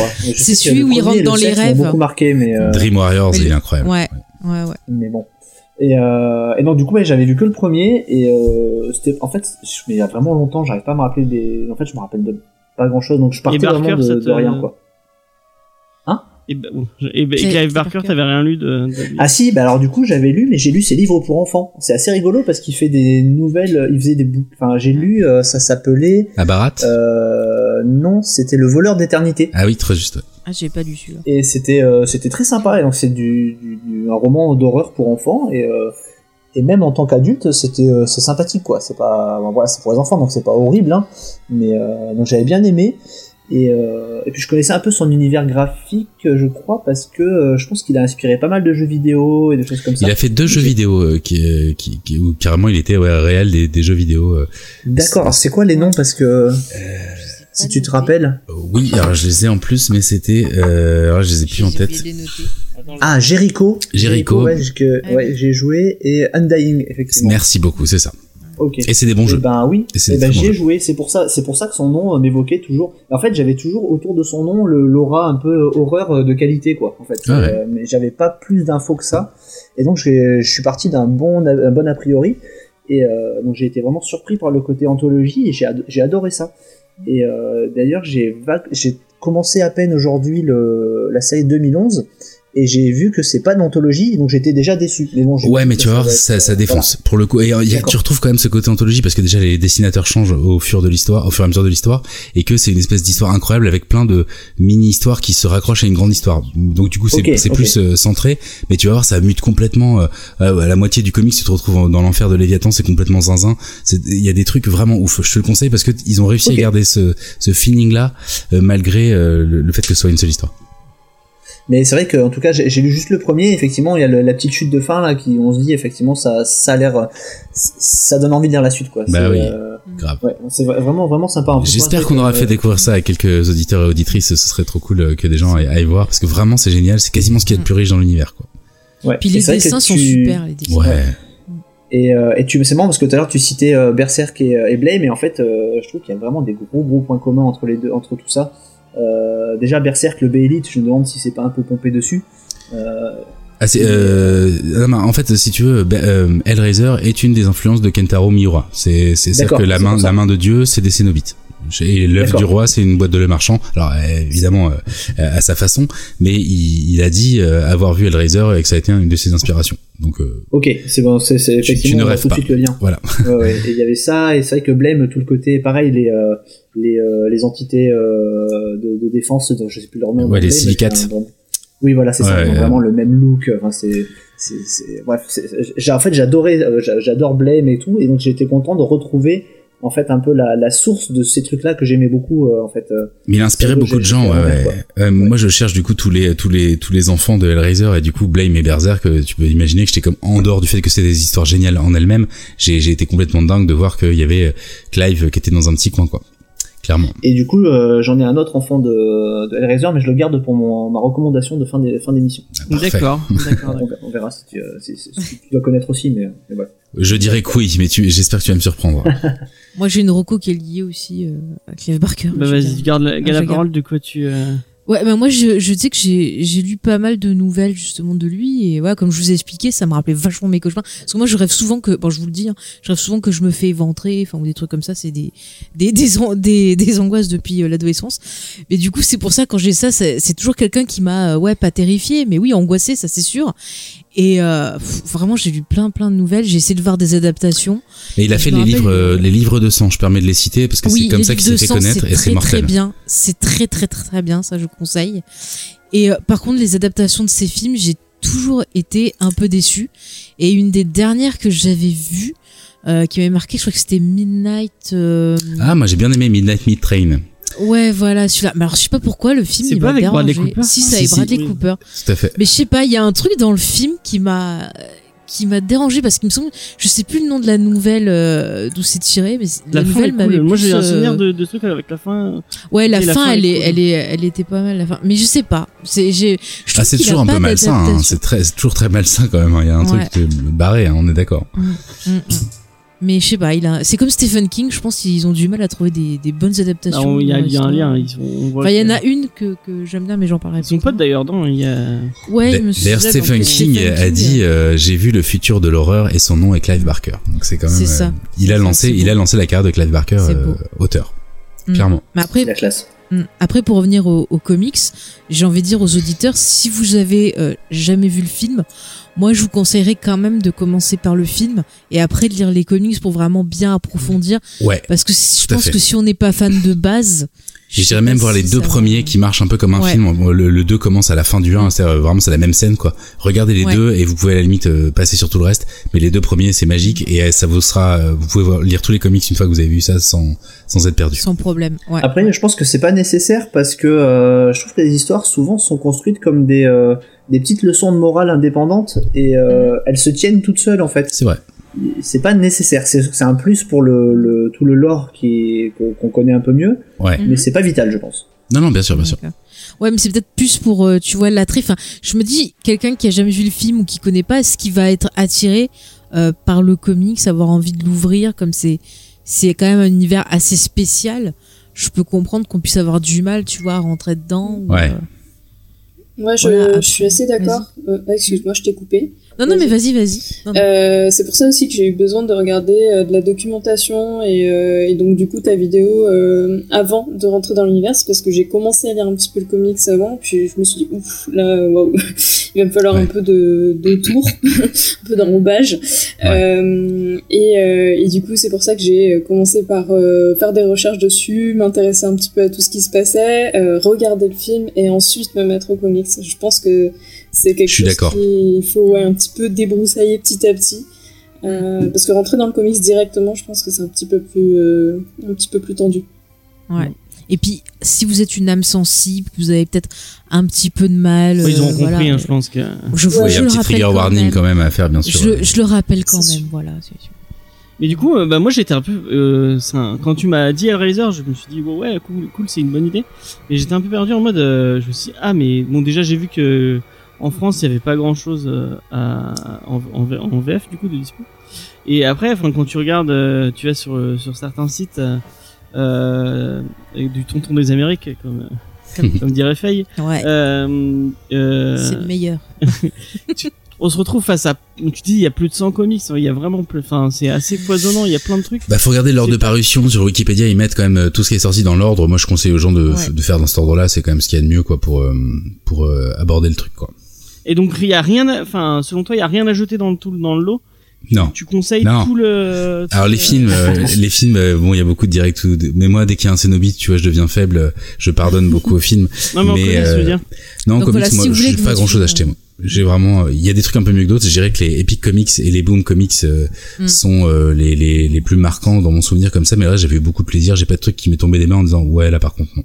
Vraiment. Ouais, tu- L'univers est Mais tellement si riche, tu- Marvel- faut vraiment le vouloir pour faire n'importe quoi avec euh, un tel joyau quoi. Mais si Marvel écoute, ils sont compris maintenant, il faut mettre des Cénobites dans leurs films et tu iras les voir. C'est ça. T'entends- Marvel? T'entends? Bah Mais oui. des Cénobites, quoi, merde. C'est ça. C'est Et ça. en ça plus- plaira à Disney. Hein. En plus, c'est pas, pas, euh, enfin, c'est pas Joe Lastico qui te, qui, qui te. Jolastic. Non, non, c'est pas n'importe qui, qui qui qui est derrière tout ça. Bon, il y a, il y a des- d'accord, il y a Clive Barker, mais euh, ils sont allés chercher euh, en dans des, enfin, moi je pense à dans la dans le, le premier truc de de équipe Epic Comics, la, je crois que c'est la troisième histoire, ou la deuxième histoire. Mhm. C'est euh, Bernie Wrightson euh, qui qui dessine. Ber- Bernie Wrightson, c'est pas n'importe qui. Alors moi, moi, euh, j'ai des noms. Est-ce que John Ah, Bolton, euh, ça, ça vous parle par exemple Euh, Moi, celles de John Bolton sont incroyables. Il y a Mark Texera. Alors je parle des artistes là seulement. hein. Euh, il y a Ouais, Jo- vas-y. John Van Fleet. Il y a euh, du coup il y a les. Alors c'était Larry euh, Wachowski à l'époque euh, avec Myriam Kim euh, complètement dingue. Et il y a aussi. Euh, c'est toi qui aimes Star Wars, ça va te parler. Il y a Dave Dorman qui est un des illustrateurs de Star Wars les plus dingues et qui a fait une des plus belles euh, euh, qui s'appelle Songs of Metal and Flesh. C'est une des nouvelles et c'est Peter Atkins, le scénariste du Ah film oui, euh, je- 2 et qui euh, et qui dessine et son dessin est incroyable. Dave Dave Dorman, D O R M A N. Allez voir ça, c'est c'est à pleurer de beauté. Mais c'est un truc de euh, fou. Moi, j'adore le design des Cénobites. Je suis trop fan. En fait, il y a Ah, mais des à fond, moi aussi. complètement fou, quoi. C'est Et euh, du coup, le, le côté anthologique, c'est c'est assez cool parce qu'on se retrouve face à plein de à plein de d'artistes différents euh, et en plus, mais je trouve que quand même, il y a il y a bon, il y en a quand même, c'est super moche des fois. C'est pas super. Ouais, des- c'est c'est un peu des trucs 80s moins des beaux fois. que d'autres, Ouais. mais il y a quand même un lien euh, dans le on- dans les influences en tout cas. Enfin, moi, je voyais du McKean un peu par exemple. Mhm. Ouais. Euh, Enfin, il y a vraiment il y a des trucs vraiment géniaux quoi. Ah, complètement. Lorsque j'ai j'ai eu la chance de lire. Mhm. Encore une fois, je le redis, mais Bernie Wrightson, c'est c'est un des maîtres de l'horreur. C'est un des mecs qui a bossé sur son film notamment. Mhm. Et euh, je sais pas si tu as tu as vu ces il a fait une, un- des illustrations de, de Frankenstein qui sont euh, Ah, magnifique. qui sont magnifiques. quoi. Je- vais noter ça, ouais, je vais aller voir ça. Bernie Ouais, Wrightson. Ça va, ça va t'exploser les les, euh, les les les mirettes. Bon. D'accord. Bah après, même au niveau des. Ah mais oui, oui, je les connais, elles sont dingues, je les ai sous les yeux là, ouais, ouais, incroyable, Ah. absolument incroyable. Après, Ouais. les scénarios, c'est jamais trop redondant, parce qu'au bout d'un moment, on pourrait se dire, bon, bah, c'est bon, il y a un truc, les cénobites, nanana. Mais à chaque fois, ils trouvent toujours un, un angle, ben, intéressant, tu vois, ils peuvent mettre un personnage de serial killer, euh, voilà, qui, qui va être, bah, comme tu l'as dit, euh, repéré par les cénobites, ça peut Un être. producteur de films, euh, ouais, voilà. ça, ça part dans tous les Il y a une femme qui se suicide carrément. Il y a tout un épisode sur euh, sur Elle est ça. géniale, aussi, celle-là. euh, Ouais. mm. Ah Ouais, c'est très porte, surprenant. Il y, a- il y a tout un truc avec une porte. Bon, j'ai, Mm. tu dis mais où ils veulent en venir? Et puis euh, je, je sais même pas si j'ai compris vraiment euh, le, le, le délire, mais j'ai trouvé ça fou. euh. Et même la, tu sais, la boîte qu'on voit dans les films, on croit qu'il y a que la boîte, mais en fait, il y a des milliards de trucs. Tu peux le faire euh, parce qu'en fait, ce qui se cache dans la boîte, c'est une espèce d'équation mathématique euh, occulte, quoi, qui s'appelle une configuration. Et en fait, des configurations, il y en a partout. Il y en a euh, euh, dans le trajet dans l'ascenseur d'un immeuble, il y en a dans une boîte à musique, dans un carrousel euh, pour enfants. Enfin, en fait, euh, la boîte, c'est juste qu'on connaît, alors que dans les comics, il y en a euh, 50 différentes qui prennent des formes complètement euh, folles. Et il y a euh, plus d'une centaine de cénobites différents. On en connaît que quatre euh, à cause, enfin quatre ou cinq à cause des films. Mais en fait, dans les Il y en a comics, il y en a euh, des, ouais, il y en a des dizaines. Et ils sont tous plus incroyables les uns que les autres. Et vraiment, c'est des designs, moi, qui me fascinent euh, plus que tout, quoi. C'est vraiment le- ouais, un, rendez-vous raté avec l'horreur qu'on a eu avec ce Mm. truc-là, quoi. C'est pour ça que j'essaie de le rétablir quand je peux. Mais il y a des moments euh, dans des certaines mises en scène, genre par exemple des discussions entre cénobites, tout comme ça. Ça m'a vachement fait penser au, au manga euh, Death Note avec les dieux de la mort euh, qui sont dans leur royaume là tout. Tout désertique, tout comme ça, qui Ouais. discutent, qui observent les humains, qui euh, voilà. Et il y a plein de mises en scène, ça m'a fait penser à ça. Du coup, je me suis demandé si le, le gars qui a fait Death Note, il aurait pas déjà Oui, à mon lu, avis, il y a euh, y a l'inspiration un peu. euh, Ouais, ouais. Trop bien. Ah, bah, ouais, je, je le découvre. J'ai pas lu Death Note, mais effectivement, c'est c'est chambé. Ouais, je sais pas, c'est une impression que j'ai eu. Peut-être que c'est que moi si quelqu'un euh, a lu Death Note. on, ou- on voit aussi Enfin, même euh, le, la création de ces, nobites, quoi. Moi, Ouais, ouais. je pense à l'histoire autour du, du de visage. Mm. Et elle, est- elle est géniale cette histoire euh, autour d'un acteur euh, qui qui, Ouais. euh, qui veut- Ah, elle était très bien. Ça t'a fait penser au. Joker peut-être? Un peu, Euh. ouais. Moi, j'y ai pensé. Mais euh, bah du oui, du coup, le Joker de de, de Capullo et, et Snyder. Mm. Il y a un peu Mais le même- explique-nous un peu, donc cette histoire, c'est un acteur. C'est un acteur qui, euh, bah, qui, qui, qui ne croit pas apparemment euh, au, dans le pouvoir de la, de, de la comédie, mais plus de- des visages et qui, euh, bah, qui, qui euh, découpe des visages pour, euh, pour pouvoir changer de, de, de, de- à chaque fois qu'il il fait un nouveau personnage, il va, il va trouver un, un, un visage D'accord. et euh, il va vraiment, euh, euh, vraiment le trouver littéralement, littéralement. Ah bah oui, tant qu'à faire. Qui va lui découper le visage de quelqu'un pour se le mettre sur la tronche. Mais tu sais, ça m'a rappelé euh, le silence des agneaux quand Hannibal Lecter il fait Ah ça oui, pour oui, un s'échapper peu de ça, aussi. Ouais, complètement. Mm, mm. C'est la, la bonne idée. Donc, ouais, mais il y a vraiment plein d'histoires. euh, Mais c'est pas étonnant. euh, euh, les deux Hellraiser, en tout cas, euh, ont été euh, sont sortis au Japon et du coup ont été vus par beaucoup de mangaka, euh, un peu comme Giger, euh, celui qui a fait Alien, Mhm. euh, a complètement traumatisé euh, beaucoup de, de jeunes artistes là-bas. Du coup, c'est pas du tout étonnant dans le manga de voir euh, ça parce qu'ils ont une culture en fait euh, beaucoup plus ouverte finalement sur l'extérieur que nous euh, à l'époque. On regardait pas de films japonais tellement euh, il y a 30 ans quoi. Alors que euh, eux, euh, ils ont eu cette curiosité. Enfin, le marché a fait que ils ont vu du Hellraiser et que euh, c'est pas étonnant d'en retrouver dans Death Note, dans Berserk, euh, dans Blame, etc. Quoi. Mm. Ah oui, c'est vraiment intéressant. Puis même tout le côté aussi, euh, ce que j'adore, c'est toute la construction de cet enfer. Le côté labyrinthique, c'est tellement, bah, c'est pas bête parce que quand justement, bah, on a ce côté cauchemar, tout comme ça, on se sent souvent perdu. On a souvent l'impression d'être pris au piège, d'être dans un labyrinthe, de pas savoir où aller. Donc le fait que le l'enfer, ça soit un labyrinthe, je trouve ça plus logique que finalement ce qu'on nous représente, ben dans Ah, dans la Bible raison. ou autre, quoi. Je, je trouve qu'il a, il, c'est quand même assez euh, badass d'avoir réussi, à- alors que ça fait genre deux siècles qu'on est sur des visions de l'enfer qui, qui marchent très bien. Mais du coup, il a fait un contre-pied tellement audacieux de foutre du Escher et du Piranesi.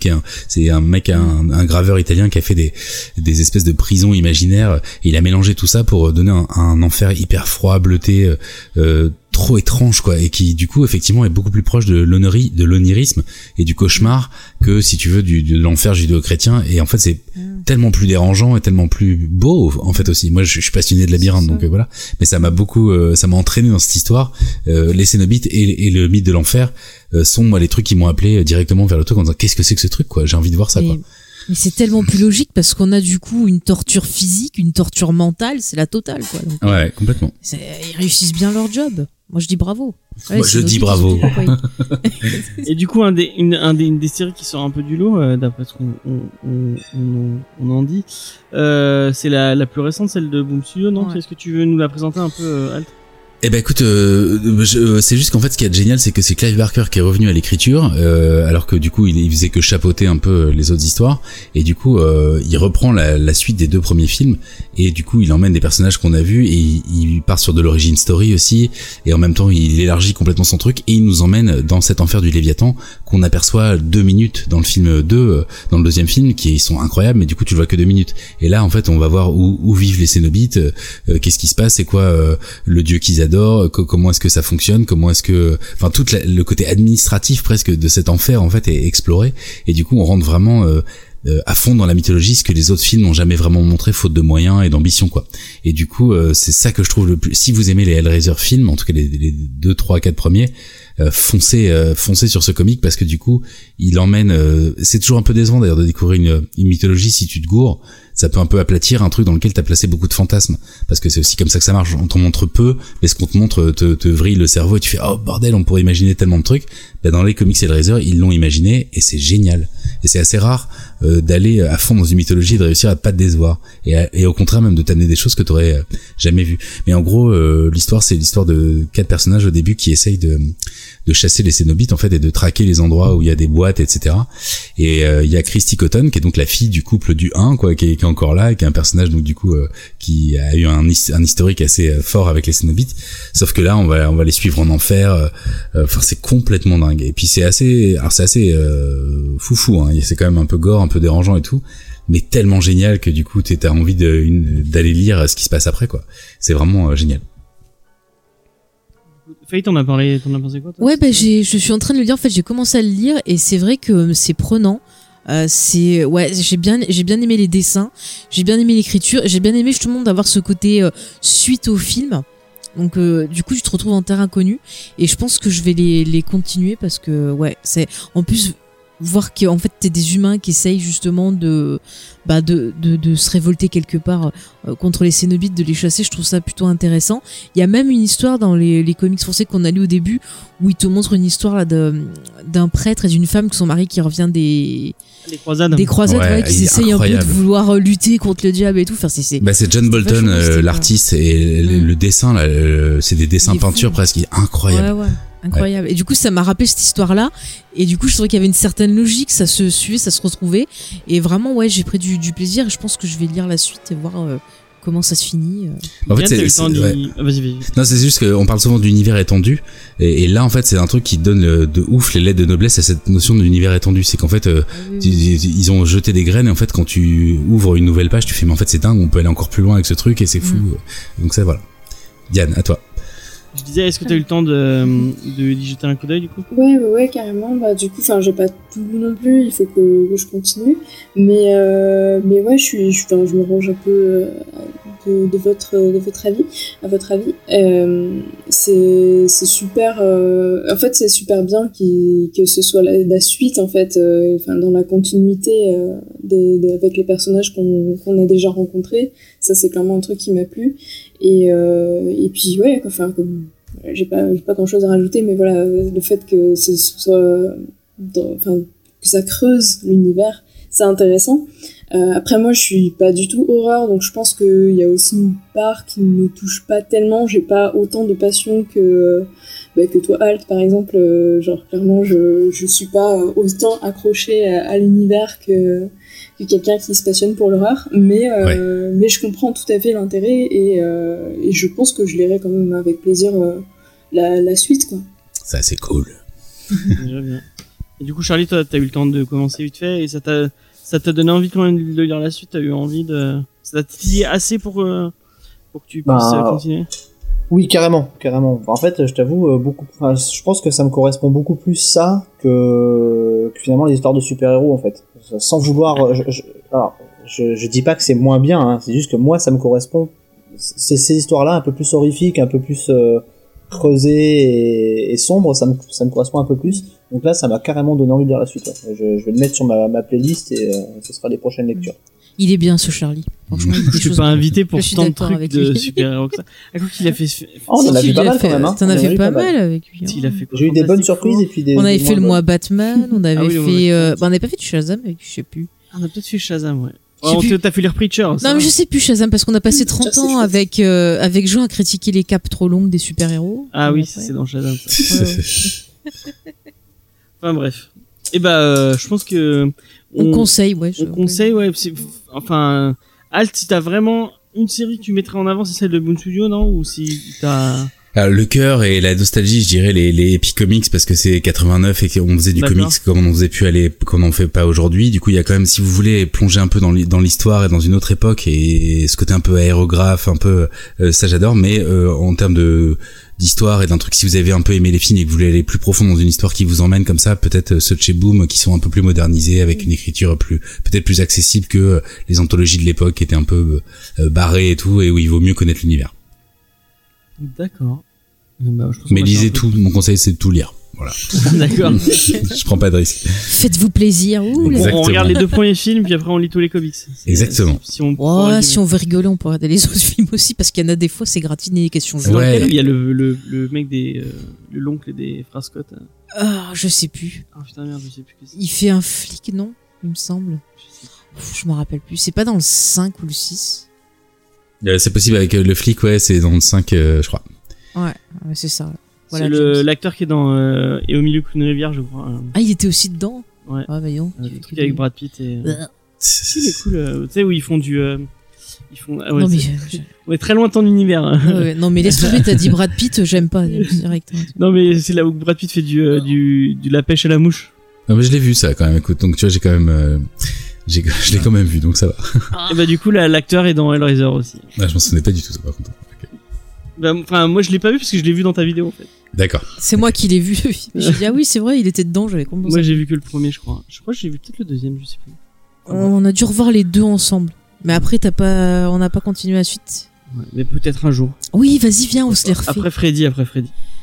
Ouais, il t'en reste combien à voir Je Deux à sais plus, revoir. Je crois qu'on a vu Dream Warrior et qu'on a vu. Non, non, il t'en reste. Non, il te reste le dernier à voir. Il te reste Freddy sort de, de la nuit. Mais il est Ah cool, ouais. et Ouais. franchement, il est cool, il Ouais, est assez méta, est ça se passe sur un tournage d'un Freddy. 7 Ah oui. Et Ouais, Wes ouais. Craven joue son rôle et tout, c'est, ça annonce C'est mon Scream en deuxième fait. préféré. Je l'adore, ouais, moi aussi. Et, et re- revoyez-le en pensant à Scream, parce qu'en fait, dans Scream, il reprend Mm. vraiment tout ce Ah, qu'il essaye dans ça. Freddy sort de la nuit.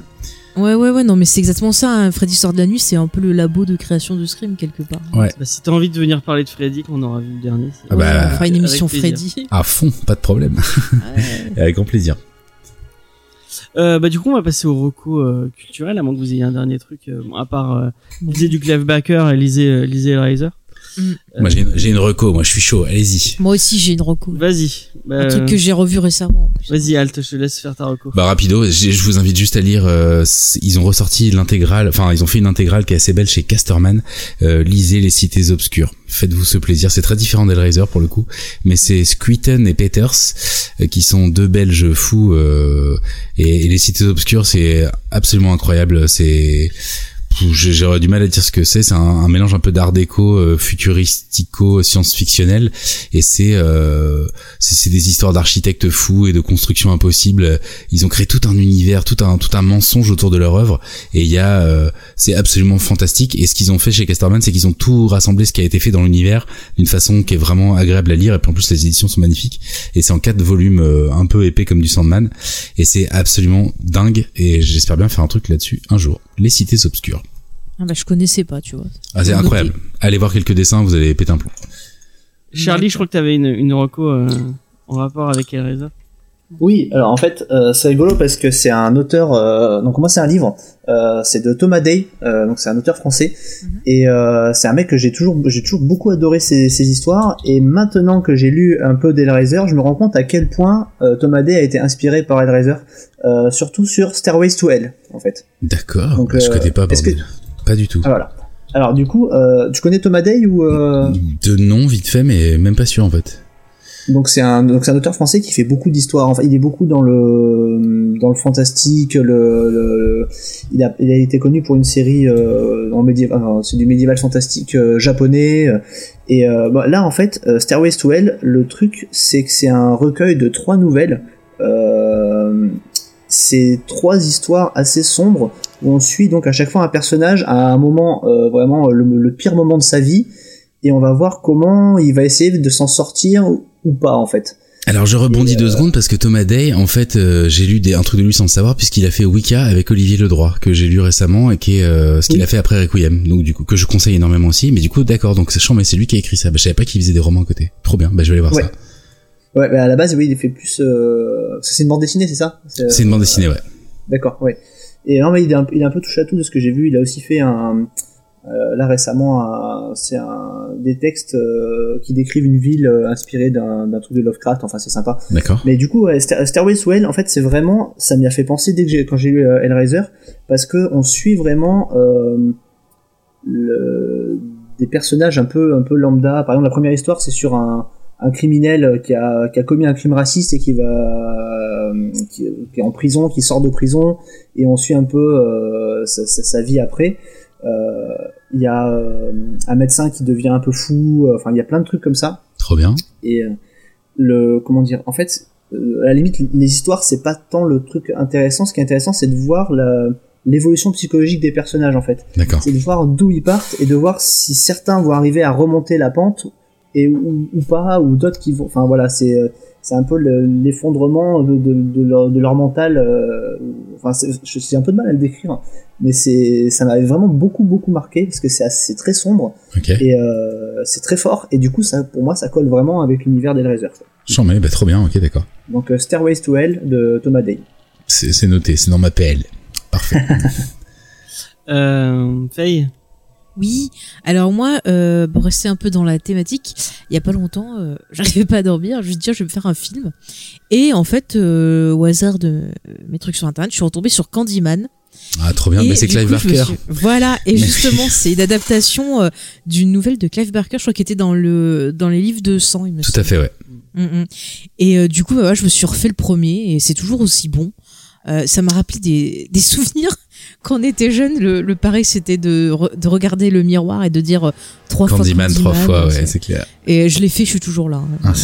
Non, mais c'est super cool, franchement, revoyez-le. très très peur. Oui, c'est vrai qu'il doit avoir un remake par dans euh, le- dans Jordan. Peele. euh. Ah, le Ah, remake, je sais pas, le, le, le trailer m'a m'a ouais m'a donné envie de regarder. Enfin, je suis Ah ouais curieuse en fait de voir. Ah non, c'est pas ça qu'il y avait. euh, Ah non, c'est l'échelle de Jacob qui avait eu un truc. Il y a un trailer pour ils ont fait un remake. Il y a de- quand même un Candyman trailer, l'échelle- Non, mais le Candyman, moi, ça m'a donné envie. Mais tu dis l'échelle de Je Jacob. me suis trompé, ouais, je, je confonds avec euh, le, le remake de l'échelle de Il Jacob. y a un remake de l'échelle de Oui. Jacob. Ouais, mais on n'en parle pas. Faut, faut, faut Avec pas. un Je mec de Grey's. Ah ouais, qui Je sais, je sais plus ça. euh, Jackson Non, je sais pas, je, vois bien Jackson. c'est Jackson. C'est peut-être Jackson, je crois. Oh là là, ça va être. Non, mais le pire, c'est que ça a l'air d'être pas si mal que ça. C'est juste que tu touches pas à l'échelle de Jacob, c'est pas possible de faire mieux. Et du coup, ils ont un peu usé des faits qui font un peu moderne. C'est comme refaire All Boy. Pourquoi ça n'a pas de sens je suis Oui, non. Voilà. Bon, en tout cas, Surtout Candyman. que le film, il a pas vieilli d'un. Mais oui, non, mais- d'un- Bref. Bon, en tout cas. Candyman, c'est super bien. Ouais, ça parle génial. de légendes urbaines, de plein plein de choses. Les effets sont cool, la réal est cool. Euh, le Candyman, il fait peur. Donc franchement, regardez-le si vous l'avez pas vu. Et puis comme ça, voilà, c'est un petit lien. Si vous en avez marre d'Hellraiser, vous passez sur Candyman. C'est ça. Voilà. Des bonnes soirées les au deux, les premiers sont pas mal. Après, je crois qu'ils en avaient fait un troisième. Ouais, je crois de qu'il y a eu trois souvenir films. de celui-là. Donc voilà, c'était ma petite reco. Diane, est-ce que t'as une reco Ouais, alors j'ai voulu aussi rester dans le domaine de l'horreur. Euh, enfin, de l'horreur. C'est particulier. Euh, c'est comme de Joe Hill, je sais pas si j'en avais déjà parlé, euh, en tout cas j'ai déjà parlé de Joe Hill avec Lock and Key, Qui est, qui est le fils de Stephen King, hein, qui c'est est ça? le fils de Stephen King, Ouais. tout à fait, et euh, qui, euh, qui, lui fait honneur, hein. clairement, euh, c'est pas sa descendance pour rien. Euh, du coup, euh, Korn, c'est si vous avez vu le film euh, du coup qui est sorti avec Daniel Radcliffe euh, il y a un petit paquet d'années maintenant, euh, faut pas faut pas s'y fier en fait, c'est vraiment un, livre qui est assez exceptionnel. Euh, du coup, euh, pour l'histoire, en gros, on a Ignatius Perich qui a perdu sa son sa fiancée. euh, on ne sait pas trop comment elle est morte et, euh, et depuis il s'enfonce dans la dans la dépression et il a deux cornes qui lui poussent un matin euh, alors qu'il se réveille d'une grosse gueule de bois. Ah, mais oui, mais c'est le film avec de merde. Ouais, avec Daniel Radcliffe, ouais. C'est Ouais. ce qu'elle vient de dire, Voilà. c'est la. Horrens. réel. Hein Euh, je sais De quoi c'est un réel français. Oui, c'est Alexandra Aja qui l'a réalisé. Voilà. Ok. Excuse-moi, je t'ai coupé. Non, il n'y a pas de souci. Oui, non, mais j'avais pas.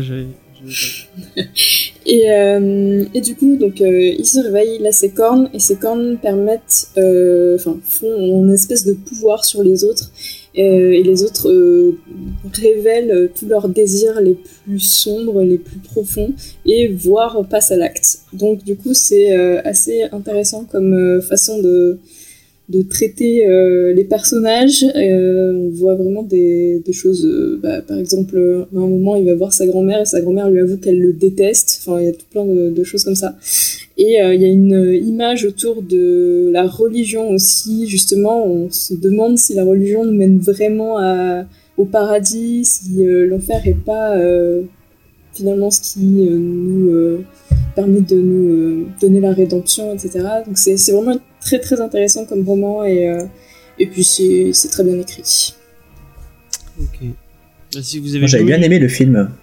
Oh, le film est sympa, ouais. Le film Oh, est il est sympa, mais euh, il pose pas toutes les questions que pose le Ouais, j'imagine. et, euh, Moi, j'ai bien de lissé. Ouais, c'est vraiment pas pareil. C'est plus un teenage euh, film que. euh, J'ai une question pour, euh, pour Diane.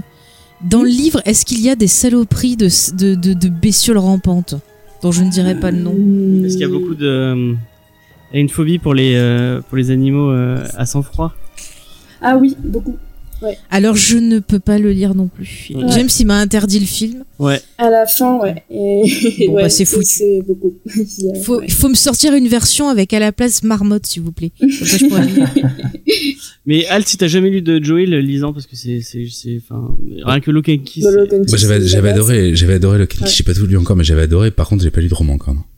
Ouais, mais je conseille aussi. euh, Trop je pique une, une analogie de- d'un de tes anciens collègues, Diane euh, Tim, qui disait que Ouais. Joel, c'est euh, la rencontre de l'horreur de Stephen King et de la fantasy de Neil Gaiman, et je trouve que ça fonctionne totalement. C'est, ça. Ouais, ouais, ouais, carrément. Donc, ouais, je, je plus sois ta. Moi ta- je dirais plus que c'est la somme de ses deux parents parce que son père c'est plus euh, l'horreur et sa mère c'est plus justement tout ce Mais qui sa est mère, elle écrit pas. fantastique fantasy. Oui mais elle a une passion pour, euh, pour ça. Si tu lis un peu la, la, la biographie euh, de Stephen King. Mais moi, je vais, je vais prendre le, le, le parti pris complètement inverse de vous, du vôtre.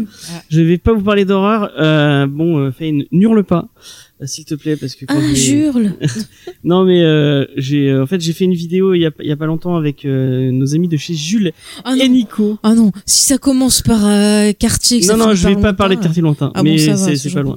Euh, donc j'ai fait une vidéo justement sur quartier lointain. Euh, vous la verrez, on, on s'écharpe avec euh, Jules sur euh, sur euh, sur quartier lointain parce que j'ai adoré quartier lointain de Jiro Taniguchi et il l'a pas du tout aimé. Mais euh, du coup pour le coup, euh, je me suis dit ah mais j'ai, j'ai je m'étais dit j'ai pas lu euh, beaucoup de trucs de Jiro Taniguchi à part euh, à part euh, le sommet des dieux. Du coup je suis allé voir euh, aller voir ce qu'il ce qu'il faisait d'autre et j'ai commencé un ciel radieux qui est vraiment très sympa. Euh, c'est euh, deux personnes qui ont un accident de voiture et euh, donc c'est un quarantenaire et un, et un jeune donc euh, qui euh, qui ont un accident de voiture l'un contre enfin l'un contre et une moto qui rentre qui rencontre une voiture. Et en fait quand le mec ouvre les yeux euh, bah en fait il euh, enfin il y en a un qui meurt dans, le- dans le coup. Euh, le, le jeune meurt. Non le, le vieux meurt. Et quand il se- quand il se- quand il se réveille quand le jeune se réveille en fait il est le il est le jeune.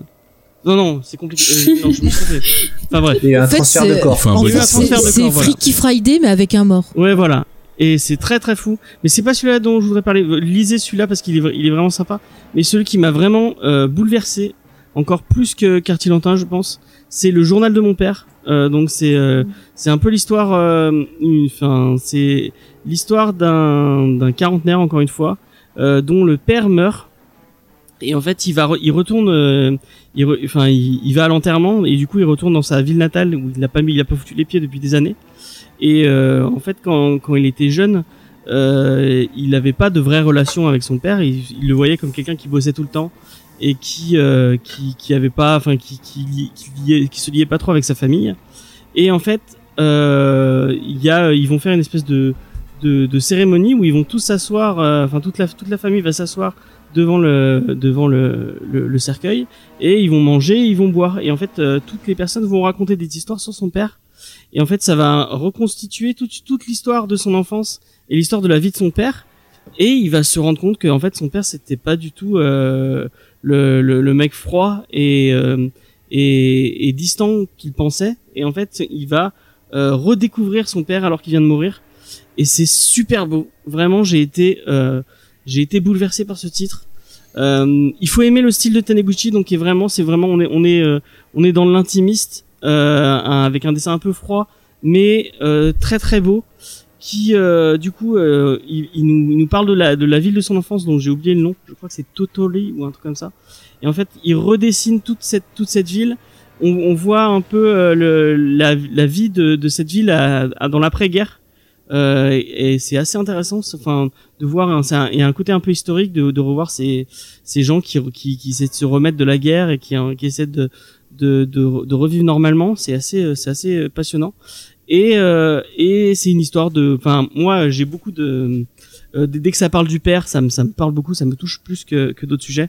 Et là vraiment ça j'ai été bouleversé par ce par ce cette BD je ne vous que ne veux je ne peux que vous la conseiller très très fortement même si on est loin de, de l'horreur et du euh, Non, mais Et il faut de tout, ouais, t'as raison, au contraire. Non, mais trop bien.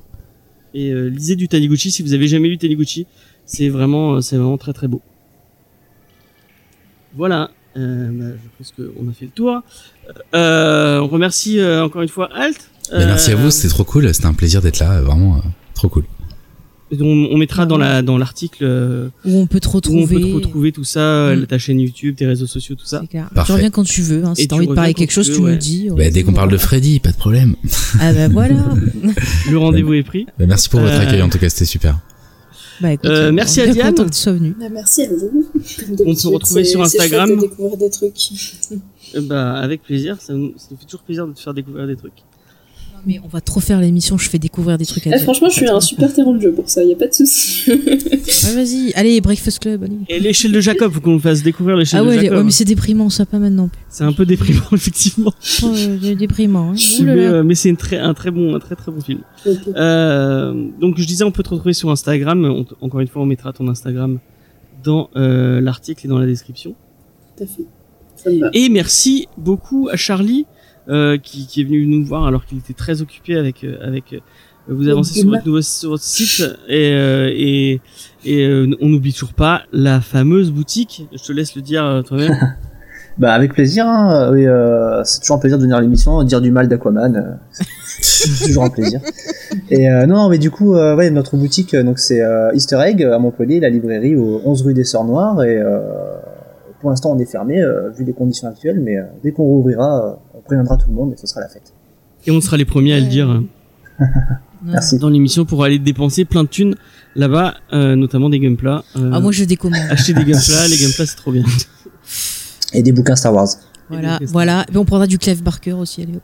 et voilà du Moi, je les prenais à la médiathèque, alors. ouais. Euh, bah, merci à tous. Euh, nous, vous pouvez nous retrouver sur tous les réseaux sociaux Facebook, euh, Twitter, Instagram, Mhm. Comics Discovery, tout James attaché Fay. en un seul mot. Les gens qui l'écrivent en deux mots, Pardon, pardon. euh, je vous déteste tous. Avec euh, Mais sinon, vous tapez James Fay et vous retrouvez Voilà. toutes nos James Fay, activités. vous retrouvez toutes nos émissions. Le- sur le site internet jamesfay.fr. Le Discord aussi pour venir discuter, voilà, euh, rigoler, parler de tout et de rien. Euh, et puis euh, le label audioactif, Mm, mm. où vous retrouvez tous nos amis euh, podcasters. Euh, voilà, tout ça. Ouais, on a fait- tout dit. On a fait un peu le tour. Oui, oui, James, t'y es arrivé, c'est bien. Euh, On se retrouve la semaine prochaine. Je ne sais pas de quoi on parle la semaine prochaine. Je ne sais pas qui sera là la semaine prochaine. Moi, je serai là. Mais euh, je serai là et on parlera de comics et ce sera bien. Mm. Euh, donc voilà. Peut-être que peut-être que le comics sera, sera pas bien, on verra. Mais a priori, il sera bien. Pourquoi Euh, c'est quoi Je sais pas. Star Wars? Non, ce n'est pas Star Wars. Oh Plus tu demanderas, moins tu auras tes. tes Putain, mais Mathieu me manque, hein. J'avais un- quelqu'un pour m'appuyer. Oh. Ouais, et, ben, euh, et, euh, et merci aux, gens qui nous envoient plein de messages euh, sympas Mm. pour euh, ces émissions de confinement. Nous aussi, on a on a hâte de reprendre les vraies, enfin les vraies émissions entre guillemets, Euh, les émissions euh, où on est tous autour de la table, Mm. euh, parce que moi, ça me manque beaucoup de pouvoir euh, euh, voir les gens en vrai et euh, enfin il y a une- je trouve que c'est c'est quelque chose qu'on a en plus quand on est on est ensemble euh, autour d'un autour d'un Moi, verre tu sais, dès que je parle, euh, c'est bon. Ah, de toute façon, fait, elle est tellement casanière qu'elle ferait tout, euh, elle ferait tout depuis. Ah, moi, je ferais tout au lit, moi. Ouais. Mais non, moi je préfère quand même euh, ce, ce côté plus convivial. Euh, enfin bref. Et puis voilà. Bah, salut. Salut. Voilà, on va dire ça. Euh, Salut tout le monde. Bye bye. Salut. Ciao.